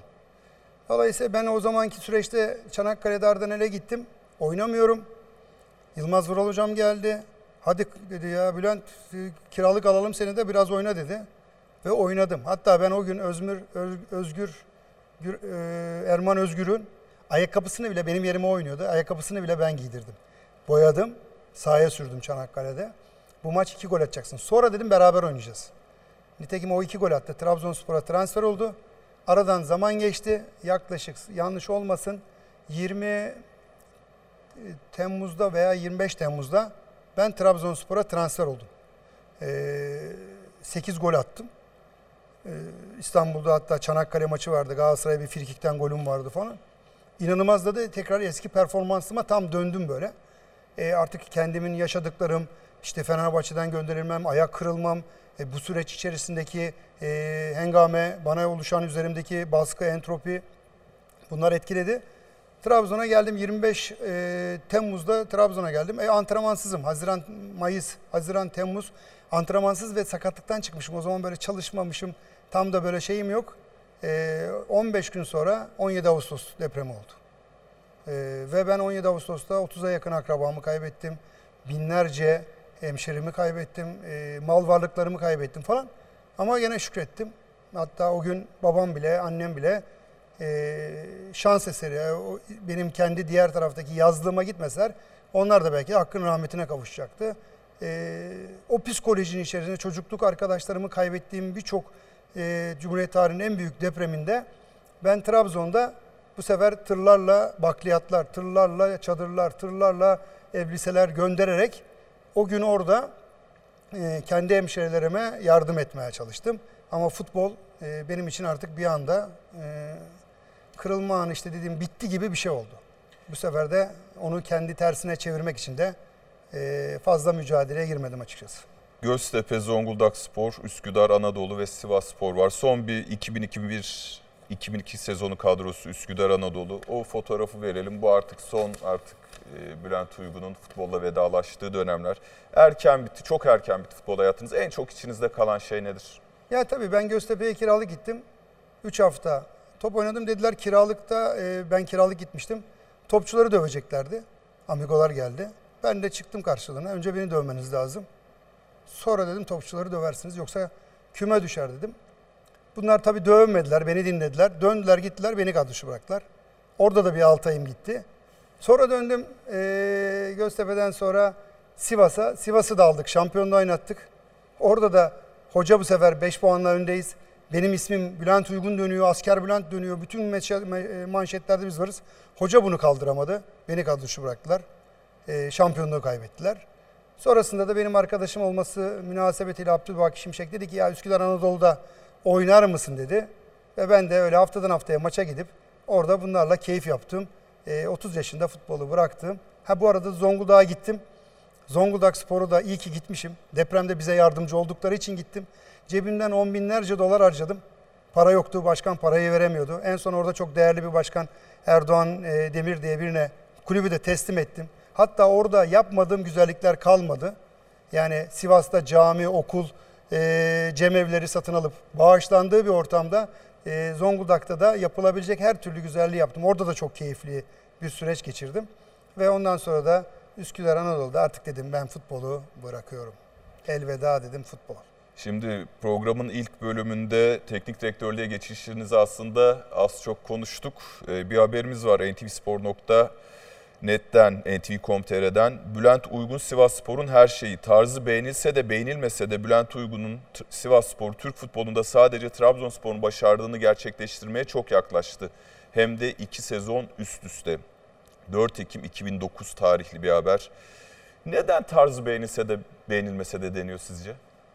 Ben şöyleydim yani ben haksızlığa karşı gelen e, ve her türlü kim olursa olsun onun karşısında e, mazlumu ezdirmeyen bir yapıya sahibim. Yani işte e, tarzım da stilim de beni tanıyan sever, tanıdıktan sonra daha çok sever. Dolayısıyla böyle bir yapıdayım. Mesela kalbim çok incedir. İşte şiir de yazarım. Hatta biraz da abarttım. Antrenman bilimi üzerine kitap yazdım. Döndüm dolaştım. Bütün kazandıklarımı hep böyle güzellik, insanlık, Allah yolunda hep harcadım. Ee, dolayısıyla beni böyle sanki işte mücadele ediyorsun. Ne yapıyorsun? Galatasaray'la mücadele ediyorsun. Galatasaraylı seni sevmiyor. Sonra Beşiktaş'la mücadele ediyorsun. Seni sevmiyor. E dönüyorsun işte Fenerbahçeliler. Ben 10 seneden beri Fenerbahçe'nin hiçbir taraftarı bir stat dolusu e, bana asker Bülent diye tezahürat yaparken görmedim. Ama ben 6 tane maçın 5'ini yenip birinde yenildim. Onda da tutuklandık. Kumpasa geldik. O kumpasta biz bunları yaşadık. Ve o kumpası yaşatanlara da fazlasını Allah yaşattı. Geleceğim hocam oraya. Bu, bu sert ta- tarzınızın, keskin tarzınızın size zarar verdiğini düşünüyor musunuz? Ya ben e, bu delikanlı alemi diye düşündüğümüz ben Türk milletinin tarzında olduğumu düşünüyorum. Ben oynayamam tribünlere. Ben e, medyaya oynayamam ya da ben bu tarzda bir e, yapıda hareket edemem. Benim tarzım bu. Ben söyleyeceklerimi söylerim, yapılması gerekenleri söylerim, sonuna kadar mücadele ederim. Çünkü ben o beni izleyen ve benim karşımdaymış gibi gözüken adamın aynısıyım ben. O da benim tarzımda çünkü. Biz Türk milletiyiz. Biz hiçbir şekilde kimseye eyvallah demeyiz, dememeliyiz. İnandığımız yolda devamlı yürümeliyiz. Biz de o tarzda yürüdüğümüz için biraz böyle insanlar şey geliyor. E Ben antrenman biliminden inanılmaz anlarım. Ben e, işte futbolun bütün doğasını bilirim. Sosyal projeler anlamında her şeyinde varımdır. İnsanlığa iyilik yaparım. E bunları hepsini yaparım ama tarzım bu. Evet söylem tarzım bu. Ama ben de oynayabilirim. Ya işte falan filan akara makara. Yapamam. Ben buyum. Ben bunları insanlardan öğrendiğim için, ben Türk milletindeki sokaktaki, öteki taraftaki öğrendiğim insanlardan öğrendiğim Bülent Uygun bu. Asker Bülent değişmez. Şimdi General Bülent oldu. Hür generalim artık. Asker lakabından memnun musunuz? E, Belki de futbol tarihinin en önemli selamı oldu. Yani e, simgesi oldu. Ben asker selamı verdiğimde çok terör örgütleri, e, polislerimizi, askerlerimizi şehit ediyordu. Ben onlara destek olmak için o zamanki yıllarca beni tehdit etti PKK. Ben hiç umursamadım. Sırf onlara e, destek oldum işte ekonomik anlamda da diğer anlamda da. Ha bak şimdi şurada yeri gelmişken onu da söyleyeyim. Evet ben e, o zamanın paralarıyla belki işte 50'şer bin dolar bir Mehmetçik vakıflarına paralar bağışladım. Önemli değil ki. Ee, bana göre gelmiş geçmiş en büyük e, yabancı futbolcu adam. Adamlığından Alex'tir. 3000. golünü mü atmıştı Fenerbahçe'nin 100 bin dolar vermişlerdi götürdü Mehmetçik Vakfı'na bağışladı. İşte e, bana göre de bizden olan biri olarak söylüyorum Alex'i de. E, ben böyleyim yani sonucunda hem hak etmediğimi almam, hak ettiğimi de alabilmek için mücadele ederim. Asker selamında o zaman inandığım polisime ve e, askerimize destek olmak için verdim. Ve bugün de e, o yaşanılanların karşısında birçok paşa sen gol atınca biz de kalkıp selam veriyorduk her golden sonra. Ya da insanlar şimdi 40 yaş üstündeki herkes, e, o şimdi tanımıyorlar tabii alttakiler. Herkes böyle bir gördüğünde ya kral seni çok seviyoruz sen büyük askerimizsin deyip sanki bir evladı gibi o sevgiyi gösteriyorlar. Sivas Spor kariyerinizde çok önemli bir yere sahip. Türk futbolunda da ikinci devrim belki de gerçekleştirecekti ama olmadı. 2007-2008'de Galatasaray'ın 2 puan gerisinde 4. sırada şampiyon oluyor Galatasaray tamamlıyorsunuz. Bir sonraki sezon Beşiktaş'ın 5 puan gerisinde kalıyorsunuz. Ve ikisinde de kırılma maçları var. Sizde hangi sezon daha yakındınız şampiyonda? Şimdi Galatasaray sezonunda tabii yakındık. Şöyle oldu. E, Galatasaray sezonunda Mehmet Yıldız e, çok iyi performans gösteriyor. Tabii bizim o zamanki antrenman bilimimiz, işte analizlerimiz, devre arasında oynanan maçın, oynanan maçın diyorum analizi direkt görsel olarak gösterilmesi, bununla beraber e, diğer taraftan rakibe göre yapılmış taktikler ve kadronun oyun anlayışıyla inanılmaz derecede şampiyonun büyük adayız ve gidiyoruz da yani dolu düzgün gidiyoruz.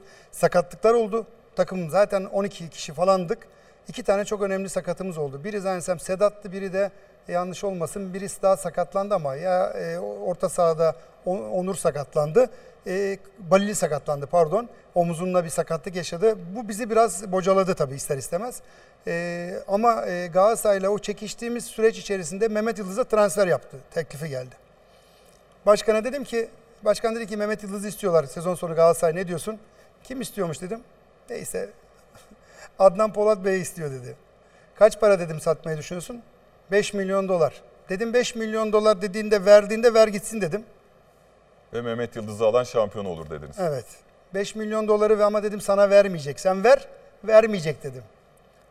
Olur mu dedi ya falan filan. Neyse gitti geldi ya yok dedi 3 milyon dolarmış dedi. Tamam dedim el sıkış 3 milyon dolar ver dedim. Hayırlı uğurlu olsun dedim. Aradan bir hafta 10 gün geçiyor. Tabii Mehmet'i arıyorlar. Mehmet'e bir teklifler. Mehmet'in kafa karışıyor. Mehmet oğlum sakin ol. Mehmet sen büyük futbolcusun. Sen bir yürekli cengaversin. Bizim için her şeysin. Ee, tabii ben işin boyutunu biliyorum. Çünkü bana yapılan aynı oyunun entrikası var. Döndüm. Ee, 3 milyona ver başkan dedim hayırlı olsun. Bak gene dedim vermeyecek. Gitti geldi ya 3 milyon da veremeyiz 3 milyon TL dedi. Dedim onun dedim Mehmet Yıldız'ı almak gibi bir eğilim yok ki dedim. Onun dedin derdi buydu. Ve gelecek dedim Galatasaray'ı biz dedim kendi stadımıza yeneceğiz şampiyon olacağız dedim. O gün de olmadı girmedi. Yani top girmedi. Top direğin dibinden geçti. Hatırlayın 1-0, 2-1, 2-1 öne geçiyoruz durumlar oldu. Hatta 2-0 bile yakalayacağımız durumlar. Girmeyince dedim ki Cenab-ı Hakk'ın takdiridir. Demek ki dedim e, en azından bunu yaşamamız lazımmış. Ve onu yaşayıp öyle bir şampiyonu kırılman oldu. Mehmet, Beş- tabii. Buyurun. Ha, yok Mehmet'le ilgili bir şey varsa Mehmet'i de bir dinleyelim. Mehmet Yıldız'ı yeri gelmişken. O dönem Sivas Spor'da çok iyi bir arkadaşlık vardı. Bu arkadaşlığın yanı sıra taktik ve teknik bilgisi olan Bülent Hoca'nın göreve gelmesiyle başarıya dönüştüğüne inanıyorum. Hocanın en büyük özelliklerinden bir tanesi oyuncuya verdiği rahatlık ve özgüvenden dolayı performans almasıydı. Bir keresinde hiç unutmuyorum Beşiktaş'la İnönü'de maç oynayacağız. Benim ilk 11 oynayacağım ilk Süper Lig maçıydı. Beni yanına çağırdı. Rahat ol ve sana güveniyorum dedi. Bu konuşmadan sonra ben sahaya çıktığımda futbol hayatım boyunca unutamayacağım bir golle Beşiktaş'ı deplasmanda 1-0 yenmiştik. Hatta bir keresinde e, Musa Aydın'ın performansının düştüğü bir dönemlerde Musa'ya çok önemli maçtan önce izin verip tekrar döndüğü hafta ilk 11 oynatıp onun attığı golle maçı kazanmamızı örnek verebilirim. Evet hocam ona göre de bu maçlar İnönü'ndeki Beşiktaş maçı siz bir şey daha söylüyordunuz. Şimdi tabii e, süreç içerisinde Galatasaray'la bu şampiyonluğu oradaki kaybettik. Kadro yeter şeyle 7 milyon liralık bir kadro kurmuşuz. Sizin karşınızda 200-300 milyon lira kurulmuş bir kadro. Ee, mütevazi aslan gibi çocuklar. İşte bazısı Musa seyirci yuğulamış bir pozisyon olmuş. E, demoralize olmuş. Onu almışım. Bir hafta izin vermişim, göndermişim evine. İdmanda yok bir hafta. Tak ertesi hafta geliyorum taktiksel olarak direkt oyuna sokuyorum. Alıyorum Mehmet'in özel gol idmanları çalıştırıyoruz. Rakip analizleri, görüntülü analizler. O zamanlar daha yok öyle bir koşu mesafeleri falan. Hani biz böyle çıkıp da ya işte şöyle bir reklam yapalım işte şöyle falan. Onların hiçbiri yok. Var. Türbülent dediğiniz bu değil mi? Türbülent- Siz verdiniz o ismi. Aynen türbülans dediğim yani Türkçe yazıldığı zaman türbülent çıkıyor ya. türbülans antrenman sistemleri dediğimiz sistem ki o benim işte yazdığım ilk günden beri yazdığım antrenman metotlarıydı. Velhasıl Galatasaray maçında o gün bizim kaderimiz değilmiş. Olmadı. Takım içerisindeki sakatlıklar ve e, sürecin o şanssızlığı. Döndük geldik Beşiktaş maçında 73'er puanda. Bakın 73 puanda bırakın 69'er puanda şampiyon oluyor Evet. birçok takım. 73'er puan aldık. Orada da Lütfü Arıbağan başkan var. E, sümen altı yaptı. Bilir kendisi. E, genç bir futbolcuyu oynatmadı. Biz normalde dördüncü bitirmiyorduk. Puanlama 73'tük ama o süreç içerisinde e, genç bir futbolcuyu kadroya yazmamadan bilmem neden lig tescil edilmiş oldu. Öyle de bizim oradaki dördüncülüğümüz oldu. Ama biz Beşiktaş'ta oynarken Antep maçında sakatlanma oldu. Gene kadromuz yeterli değil. 10, 12 kişiyle oynuyoruz. O zaman öyle bir durumumuz yok. Prim veremiyoruz. Şampiyonluk primi açıklayacağız. Başkana diyorum ki verme 100 bin dolar açıkla. Bak o zaman bile 100 bin dolar iyi para değil. Yani 100 milyar lira, 100 bin lira. Futbolcuların da anlaştığı parayı söyleyeyim 400'er bin lira. Ee, dedim ki ya yok diyor bize en fazla 25'er bin lira veririz. Primimiz de 3'te 6 milyar. 25'er bin lira verebiliriz. Ya, başkanım da şimdi zaten Türkiye'de borçsuz olarak yönetilen Türkiye'nin tek kulübüdür. Sebebi de budur. Hiçbir parayı fazla harcama yapmak istemez. E, velhasıl biz primi bile arttıramadığımız bir ortamda Antep maçında Kanforisilla 10 kişi kaldı. Erman dedim ya Güreçer, e, Özgür pardon hazırladım. Oyuna girdi. Bir asist bir şey yaptı. 2-1 maçı Gaziantep kazandı ve geldik Başakşehir. Elinizle kramponlarını bağladığınız Erman Evet, Özgür siz aynen. daha sonra yakmış oldu. Yendim, Çok iyi ye- futbol. aynen öyle. Dolayısıyla sonra da döndük Başakşehir maçı. Gökhan Kaba'ydı. Hayatında atamadığı iki Evet. tane, yani gol atmadı o sezon. Attığı iki gol var. ikisini de bize attı. Biz o gün direklerden vuruyoruz. Oradan dönüyor, buradan dönüyor. 15'e 2 bitecek maç. 2-1 mağlup olduk. Hakemin de bunda biraz tabii paydası vardı. Sonra da ben hakemi galiba sahanın ortasında biraz zılgıtladım. Herhalde o maçtı galiba. Deniz yok. Deniz Deniz- o farklı bir o- o röportajınız farklı- var. He, o farklı bir maç. Pardon Bülent, Yıld- Bülent Yıldırım'dı. Anadolu takımında şampiyonla oynamak çok mu zor? Böyle bilinmeyen bir güç mü var önünde? Böyle şeffaf bir duvar mı var? Biz görmüyoruz. Şimdi iyi yönetimler ve iyi başkanlar doğru teknik direktörleri bulduğunda, takım mühendisliğini, planlamasını doğru yaptığında e, mutlak ve mutlak o başarıyı e, yakalama şansın var. Fakat bizde mum ışığı kadar ışık vermeyen yöneticiler kendilerini olimpiyat meşalesi zannediyor. Yani üç tane yabancı dil bilen arayanlardan tutun da antrenman bilgisine ya da herhangi bir şekilde o takıma, o camiaya kendinle özdeşecek hocaları almıyor. Öyle olduğu bir ortamdan bahsediyoruz Türk futbolunda. Şimdi ben şimdiye kadar her gittiğim takım küme düşmüş, kesin gözüyle bakılan takımları aldım. Neden? Sivas'ta UEFA'daydım. Sivas'tan sonra Şampiyonlar Ligi'ndeydim. Oraların müziklerini çaldırdım ben Sivaslılara. Döndüm geldim Buca'ya gittim. Buca'da kavga ettim yöneticilerle. Çünkü soyunma odasında kalkıp 2000 lira e, son dakika primi dağıtmak hakları maça çıkmama yakın. E, yabancıların maaşlarını verdiler, yerlilerin parasını vermediler. Benim de o takımdan gitmemi istiyorlardı. Mehmet Seyit Özkan da o takımın şampiyon olmasını hazmedemiyordu. Mehmet Bektur o takımı şampiyon yaptı. Ben yapacaktım şeyine, egosuna o takımın e, bir nevi içinin de, e, karışmasını sağlıyordu. Sonra benim maskelerimi dağıttılar, taraftarı yanlış yönlendiler. Ben 17 transfer yaptım, 38 transfer yaz, yaptı diye Hıncalılara yazı yazdırdılar. Ve ben de onlara hakaret ettim ama hiçbiri ispatlamadılar. Ve o takımdan 6. hafta ayrıldım. Eskişehirspor küme düşmüştü. Yani o durumdaydı. Aldım, e, UEFA'ya götürüyordum. UEFA'ya götürüyordum derken yensem Fenerbahçe'yi bugün dördüncü bitiriyorum. Bakın ne kadar önemli bir kırılma anından bahsediyoruz. Evet. Fenerbahçe'yi yensem dördüncü bitiriyorum. Dördüncü bitirdiğim gibi rekor bendedir. En alttan alıp beşinciliğe çıkartma bir takımı. Ve dördüncülüğe çıkartıyorum. UEFA'ya götürüyorum. Şimdi size soruyorum. Siz olsanız ne yaparsınız? Sizin en alttan aldığınız bir takım. Dördüncü bitiriyor. UEFA'ya gidiyorsunuz. 1 milyon dolar başarı ödülünüz var. Ertesi sene 300 bin lira maaşınız. 2010'dan bahsediyorum. 300 bin lira maaşınız var. Trabzon kökenli, Rize kökenli biri olarak da ileriki zamanlarda Trabzon'da da hocasısınız. Ve siz bir iftiraya maruz kalıyorsunuz. Fenerbahçe taraftarının 3 Temmuz direniş mücadelesi 15 Temmuz Demokrasi Bayramı'nın eee meşalesini yakan destanıdır. Dolayısıyla böyle büyük bir eee, sürecin başlangıcında Fenerbahçe derbiler arasındaki tarihteki en büyük derbiyi kazandığı gündür 3 Temmuz hem bu vatan için hem de Fenerbahçe camiasının kendi çubuklusu için kazandığı bir zaferdir. Ve o gün e, benim hayatımdaki kırılma anlarından bir tanesi. Ben o gün o başarılarla gelmiş olsaydım bugün Aykut Hocaman gitmiş Fenerbahçe'nin o sene ben hocasıydım. Ve bana iftira attılar. Dediler ki Buca'da ötede beride inanamadım ben ya. İnanamadım. Ve ben onların yaşadıklarımı gördükçe her gün e, secdeye indim. İşte o yüzden diyorum ya insanların yarattığı Allah'a değil. Allah'ın yarattığı, e, insanlığı yaratan Allah'a inanırım.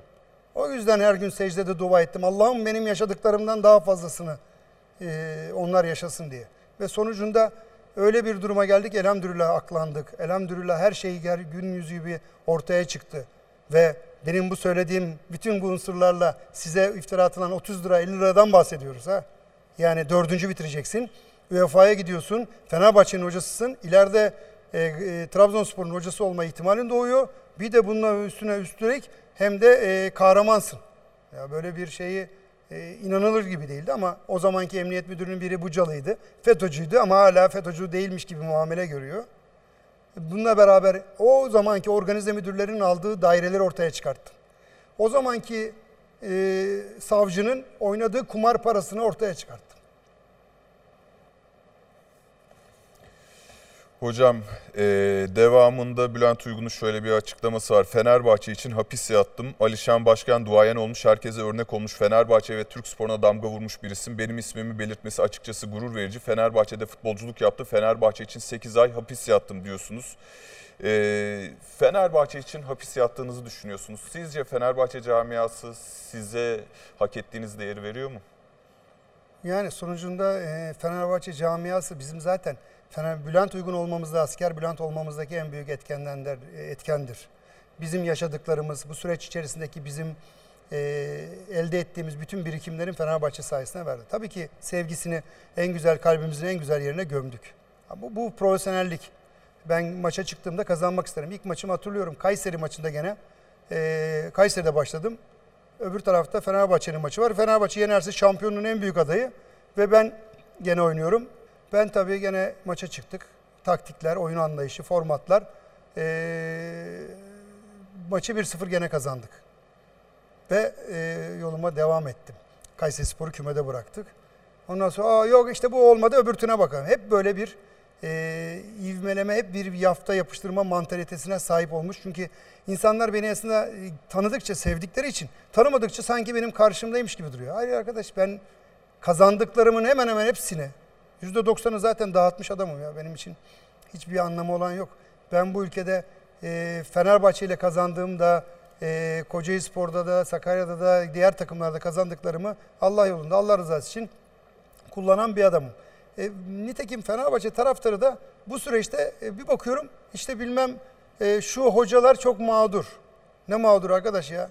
Nerede mağdurluk yaşamışlar? Ben yaşadım ya. Türkiye'nin en önemli konumuna gelmiş gencecik 35 yaşında e, en başarılı olmuş hocasıyken işte UEFA'ya Şampiyonlar Ligi'ne gitmez denilen takımlarla bunu başarmışken en alttan alıp Eskişehir'i ki ben o sene 5 tane transfer daha yapıp o sene Eskişehir Spor şampiyondu. Onu bile engellediler. Yani onun bütün o süreçte. Ondan sonra da çıktıktan sonra Elazığ'ı şampiyon yaptım. Evet düşen takımları kurtardım. Antep düşmüştü onu kurtardım gittim. Katar'da 5 yıl çalıştım onları kurtardım.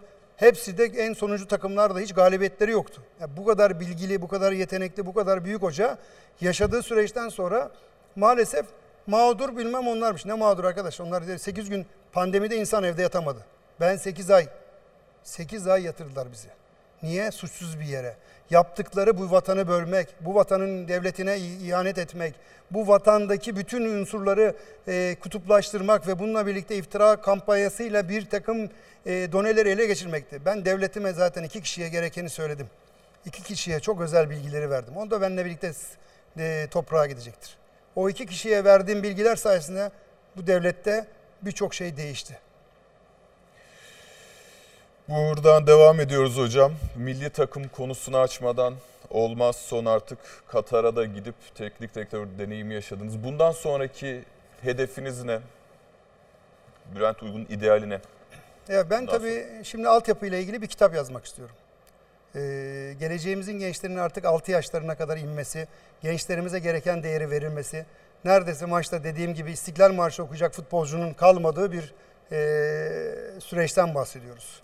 Çünkü altyapıdaki hocanın maaşını vermezsen, su akmazsa, antrenman testleri vermezsen benim bunca gencim, bunca yetenekli vatan evladım maalesef yetişemez. Onlarla rekabete giremez. Giremediği için de ancak o imkanları yakalayabilenler zaten aradan sıyrılıyor işte milli takımlarda Avrupa'ya giderek oynayarak kendini gösteriyor. İşte o yüzden de ben bir antrenman bilimi üzerine e, geleceğin gençleriyle ilgili 6, 8, 8, 10, 10, 12 yaş antrenman periyotlaması ve e, mantalitesini belirten bir kitap yazma derdindeyim. Malum bu yazdığım kitabın da bütün gelirlerini 15 Temmuz'da e, şehitlerimizin ve gazilerimizin çocukların okunması için 2 trilyon lira parayı hepsini devletimize bağışladım. Hiçbir kuruş almadan bütün parasını da masrafını kendim yaptım.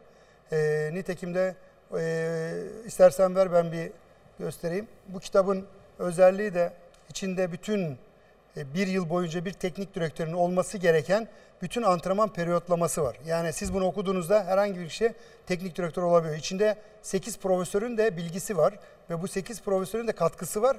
15 e, Temmuz'da yaşanan bütün şeylerinde e, gelirlerini onlara bağışladığımız bir kitap olmuştu.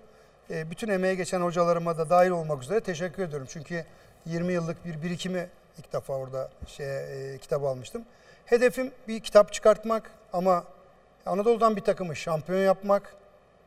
Zaten e, bugün baktığınızda Sakarya Spor, Eskişehir Spor, Kocaeli Spor, Ankara Gücü, Bursa Spor, bunlar işte Konya Spor, Sivas Spor, bunlar inanılmaz derecede taraftarıyla birlikte şampiyon olabilecek takımlar olarak görüyorum. Bir Anadolu takımının daha şampiyonluğunu hatta 3 Anadolu takımının daha şampiyonluğa ihtiyacı var ki ligimizin dengesi ve kalitesi yükselsin. Yoksa ben Fenerbahçe'de hoca olduğumda uzak ara şampiyonlukta zaten görüşürüz. O zaman burada şampiyonluk İstiyor musunuz diye sormayacağım ama yolunuz kesecek, kesişecek mi bir daha Vallahi Fenerbahçe'yle? e, şöyle düşünmek lazım. Öyle bir hocaların yolu kesişti ki kesişmemesi gereken birçok hocalar kesişti. Yani bugün e, Victor Pereira'ya yok işte e, J'yi transfer etti diyor. Halbuki Bilic transfer ettirdi onu. Ama adam bir topçuya sarıldı diye yere göğe sığdıramadık adamı. Adamın verdiği dünya yıldızlarını verdik. Herif şampiyonluğu bırak şeyi e, darmadağın etti takımı. Ne bileyim işte bilmem kim geldi o öyle. İsimler vermeyeyim hadi hocaları rencide etmeyeyim. Yani ben yedek kulübesine gittim Sivas'ta 2-1 yendiğimiz Fenerbahçe maçında Aragones'i tebrik edecektim uyuyordu. Döndüm neyse uyanınca söylersiniz hoca geldi tebrik ediyor dersiniz dedim. Döndüm gittim. Yani bize teslim etmeyecek ne eksiğimiz var ki? Yani ben e, antrenman bilimi yönünden fazlasıyla zekam, taktik okuma, oyun sistemi, format, sportif direktörlük, bütün bunların hepsinin e, içinden ve mutfağından geliyorum. Ben mesela şimdi Sayın Ali Koç Başkan'a inanamıyorum nasıl bu şekilde davranıyor? Benim hani bu kadar çok başarılı elde edeceğine inandım. Ama onun yönetiminde PlayStation oynayan e, yönetici bu futbolu çok bildiğine inanıyor. Benden daha fazla bildiğine inanıyor. Ya da e, bakıyorsun ya sen arkanda Beko'nun Arçelik'in müdürünü gezdirmene gerek yok. Senin arkanda Alex'i gezdireceksin. Hani bu Mehmetçik Vakfı'na 100 bin dolarlar bağışlayan, insanlık anlamında ülkeye örnek olmuş adamı. E, Anelka'yı gezdireceksin, Hoydonk'u gezdireceksin, Tuncay'ı gezdireceksin, Mehmet Topal'ı gezdireceksin, Semih'i gezdireceksin. Onlar senin beyin takımın olacak. Şu anda scout'ında bir tane avukat var. Ya futboldan ne anlar arkadaş ya? Bilmem ne drone bilmem ne menajerlik şirketi ne takım kurmasından anlar. Senin duayenlerin var. Real Madrid'in, Barcelona'nın, Bayern Münih'in yaptıkları var. E ben bunu bekliyorum. Kurumsallık, sistem, Şampiyonlar Ligi şampiyonluğunu hayal ediyordum. Ve artık inanmış gibi değilim. Bu sene de 5 transferden de 12 transfer yaptırdı hoca. Kadro olarak evet çok iyi gidiyor. E, benim e, tabii görüntü itibariyle bu sezon bütün takımlarımız doğru transfer politikası uyguladı. Yani en azından geçen seneki iyi kadroya takviyeler yaptı. Bu sene çok çekişmeli geçeceği düşüncesindeyim açıkçası. Hocam son bir golle yavaş yavaş toparlayacağız. Ee, 27 Ekim 1993. Şimdi kontrol ettik. Küçük Bülent. Oğuz hareketli. Orhan da ceza alanına girdi. Küçük Bülent ceza alanında gol pozisyonu. Gol! Gol! Gol ve Küçük Bülent. Gol Küçük Bülent. Karşılaşmanın şu anda 67. dakikası. Küçük Bülent ve işte öne geçiyoruz. Küçük Bülent. o zaman Büyük Bülent, Bülent Korkmaz. Küçük Bülent, Bülent Uygun. Ee, evet. Bak burada bak güreşçi olduğum orada anlaşılıyor. Birincisi Tugay'a sağ şey yapıyorum, salto atıyorum. Ondan sonra hatta sırtım mindere gelmesini sevmezdim. Orada sevmem. Burası bak çok önemli bir maç. Burada oynayan birçok futbolcu bizi yetiştiren hocanın talebeleri. Kalede Enginler var, işte İlkerler var, Turanlar var, Oğuz var, Aykut var, ben varım. Ee, ondan sonraki süreç içerisinde Fatih Terim hocamın ilk A milli maçıdır bu. Evet. 96 kupasındaki ve Fatih Terim hocamın hocalığının e, perçimlendiği maçtır bu. Ve maçı biz 2-1 kazanmıştık. E, oradaki bir sürecin devamı e, olan bir maç ve çok da çabuk ve güreşin katkıları da burada gözüküyor. Yıkamamışlar. Aradan gidip golü basmışım. Evet milli takımdaki tek golünüz.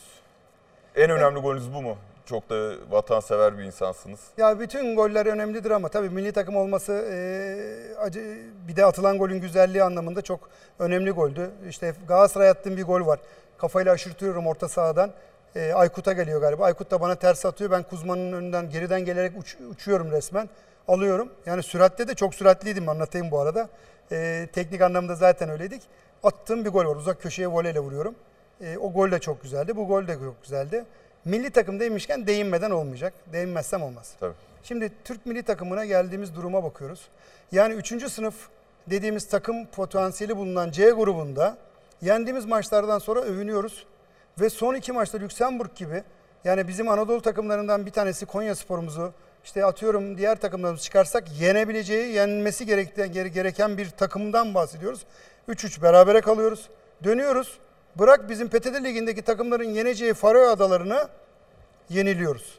Ve ondan sonra da bana anlatıyorlar ki şöyle ha ben Faroe Adalarına 17 yaşındaki Arda ile yenilirsen 17 yaşında benim oynattığım Emre Demir'le, kaleci Doğan'la, bunun gibi 17-18 yaşındaki çocuklarla çıkıp yenilirsen başımın üzerinde yerim var. Ve ondan sonra da Hamit çıkıyorsunuz, Anlatıyorsunuz. Neyi anlatıyorsunuz arkadaş ya? Biz diyorsunuz hocanın sonuna kadar. Hocanın yaptığı başarı ne? Hoca hocayı eleştirmez ama hocayla ilgili burada böyle bir, Türk hocalarına bir hakarettir bu. Siz Türk hocalarının bu kadar bilgisi, bu kadar donanımı olduğu bir ortamda getirecek hocam bulamadınız? Yani Beşiktaşlı Sergen'den tut, atıyorum işte Galatasaray'daki Okan'dan tut, bilmem e, diğer yerdeki bilmem kime kadar. E hoca bir sürü hoca var, genç jenerasyon. E duayenlerim var. Dün belgeselini, e, şeyini izlediğimiz, biyografisini izlediğimiz Fatih Terim hocamızın belgesel kupalar sığmıyor. Bu kadar hoca var. E, siz burada e, getirecek hocayı buluyorsunuz. E, ben diyorum ki size yıllardan beri hoca futbolcular vergilerini kendileri versin. E, hoca, e, yöneticiler fazla harcama yaparsa kendileri ödesin. Futbol Federasyonu olarak siz kendiniz antrenörlerin maaşlarını ödeyin ve tahsis edin kulüplere. 800 tane adam çalışıyor bugün Futbol Federasyonu'na. 500 tanesinin hiçbir işe yaradığı yok. Ve bu 500 tanesinin hiçbir şey yaramadığı yerde maaş alıyor. O maaşlarla sen bizim geleceğimiz gençleri yetiştirebilirsin. Özerkmiş. Bilmem kim ismini vermeyeyim şimdi 180-190 milyar lira maaş alıyor. Yaptığı hiçbir iş yok. E bu öbürkü bilmem ne yapıyor. Amatör sporlarla ilgileniyorum. Yaptığın hiçbir iş yok. Ya arkadaş ne anlatıyorsunuz ya? Huzur evi yapın, e, sporcu sağlık hastanesi yapın, hakemler profesyonelleşsin. Ki onu da diyen benim 2007'den beri. E bu projeleri anlatan benim. Şimdi diyor ki bak millet bana e, tepki koyuyor değil mi? İşte bundan dolayı koyuyor. Ben söyledikçe, ben böyle e, e, sert konuştukça zannediyor ki millet benim sertle ilgili. İlgisi yok. Olması gerekenler ya ben milyonlarca gencimin yetişmesi için, e, onların futbolcu olması için ve bu futbol piyasasındaki olması gereken doğruları anlatmaya çalışıyorum. Benden başka söyleyen bir tane hoca gördün mü sen hayatında? Göremezsin çünkü hiçbiri söylemez. İşte türbün oynarsın, bilmem ne oyna onların sorunu. Ben gerçekleri Türk futbolu ile ilgili söylemeye devam edeceğim. Çünkü olması gereken bu. Eğer sen 17 yaşındaki Arda'yı alıp da şu anda Ami takımda oynatamıyorsan bana bir şey anlatmayacaksın Faroe Adaları'nın yenilmesiyle ilgili.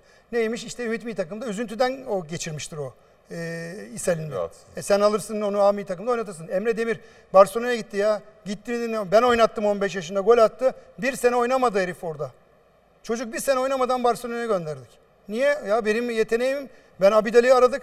Abidel'le konuştuk dedik böyle bir yetenek var. Ama sen milli takım olarak sen bu gençleri yetiştirmezsen, bu yetiştirici yetiştiricileri eğitimli insanlar vermezsen, huzur evi, sağlık hastanesi 200 trilyon para var vakıfta. Ne yapıyor? Bilmem ne yöneticisi var ismini unuttum şimdi. Onun himayesinde duruyor o para. O kim ya? Türk futboluna hangi hizmeti yapmış? Ne vermiş? Ben aldım götürdüm. Mahmut Özgener'e en büyük kızdığım insanlardan biri. Kadriye köyüne götürdüm. Hmm, Antalya Bele'ye. 600 dönüm araziyi bağışlattırdım belediye başkanına. İçine projeler çizdim. Bak projeleri kendim çizdim ve mimara da çizdirttirdim. İçerisinde yüzme havuzları, genç milli takımlar, amputi milli takımının kamp testleri, A takım bilmem nelerin, bütün kulüplerin geldiğinde bir test yaptım. Lütfü Arıboğan'da ikisi çekti gitti projeyi hiç e, kayla bile almadılar ve oradan sonra bu yapıldı. Ben Türk futbolu için uğraşıyorum arkadaş. Birine bir doğru söyleyeceksem doğruyum. Yanlış yaptığım yerde de boynum kıldan ince. Ama ben Allah'a şükür hiçbir zaman yanlış yapmadım. Hep doğrulara inandım ve doğru yolda yürüdüm. Mücadelemi verdim. Ülkem için bir şeyler yapmaya çalıştım. Ben böyleyim. Beni böyle sevin. Allah aşkına sevin ya. Ya da sevmeyin. O da sizin sorunuz. Kırılma anında konuğumuz Bülent Uygun ya da Asker Bülent. Ee, kısa sorular soracağım hocam. Kısa cevaplar rica ediyorum. En büyük pişmanlığınız? Yani şöyle en büyük pişmanlığım. Fenerbahçe'den transfer teklifi yaptığında Galatasaray'ı istedim. 4 şampiyonluk bir UEFA kupası kazandılar. Bak böyle bir durum var. Kocaeli Spor'a gittim ayağımı kırdım. Oradaki süreç içerisinde direnip Fenerbahçe'de kalabilirdim. Direnmedim. Beni istemiyorlar diye sezon sonuna kadar beklemedim. Yani 4 ay futbol oynamamayı göze alamadım. En büyük pişmanlığım o. Keşke kalsaydım. Futbol hayatınızda teknik adam olarak hangi ana dönmek istersiniz? Ya Galatasaray'la ya Beşiktaş'ta Sivas'la çekiştiğim süreçteki Galatasaray maçına dönmek isterim. Futbolcu olarak hangi ana dönmek istersiniz? Yani e, futbolda ayağım kırıldığı andaki yerde oynamayacağım ama olmuyor ki öyle bir şey olması zor. Gene Önce. bir Fenerbahçe e, Kayseri maçındaki ana dönmek isterim. En çok takdir ettiğiniz yaşayan kişi kimdir? Yani benim hayatımda e, etkisi e, çok büyük olan Oğuz Çetin'dir. Ve Peki. çok takdir ederim. İmparator Oğuz. Teknik direktör olarak kendinize kaç puan veriyorsunuz? Ben şöyle adlederim. Yanlış anlamasınlar gene. Gene yanlış anlayacaklar ama ben gene söyleyeyim. Dünyanın en iyi ikinci hocasıyım derim. Birincisi de o gün oynayacağım rakibim kimse odur benim için derim. Onu yenmek için bütün analizleri, bütün taktikleri, bütün sistemleri, bütün oyun varyasyonları denemeyi denerim. Dolayısıyla hoca olarak her hoca benim için dünyanın en iyi hocası. Ben de dünyanın en iyi ikinci hocası. En çok sahip olmak istediğiniz yetenek nedir? Ya benim evim bir şarkı söylemeyi çok isterdim. Yani böyle sesi güzel olsun isterdim. İşte ya da bir enstrüman çalmak isterdim. Sanatçı bambaşka güzel bir duygu. En sevdiğiniz sanatçı kim? En sevdiğim sana Uğur Işılak. Sizce insanların gereğinden fazla önem verdiği şey nedir? Maalesef devrimizde para, e, para ve maalesef gene para. En son ne zaman ve niçin ağladınız? En son ne zaman ne için ağladım? Ben genelde e, ağlamazdım. Ağlamayı sevmezdim. E, şehit haberlerinde çok ağlardım. E, 20 yaşındaki o gencecik çocuğu vatanı uğruna e, kaybetmiş olmak beni çok hırpalıyor. E, şimdi bile gözlerim dolar. E, bir de herhalde babamın öldüğünden sonraki günlerde e, bir akşam ağladım. Bülent Uygun, asker Bülent Kırılma Anı'na iyi ki de geldiniz. Çok teşekkürler. Kırılma Anı sonuna geldik. Hoşçakalın.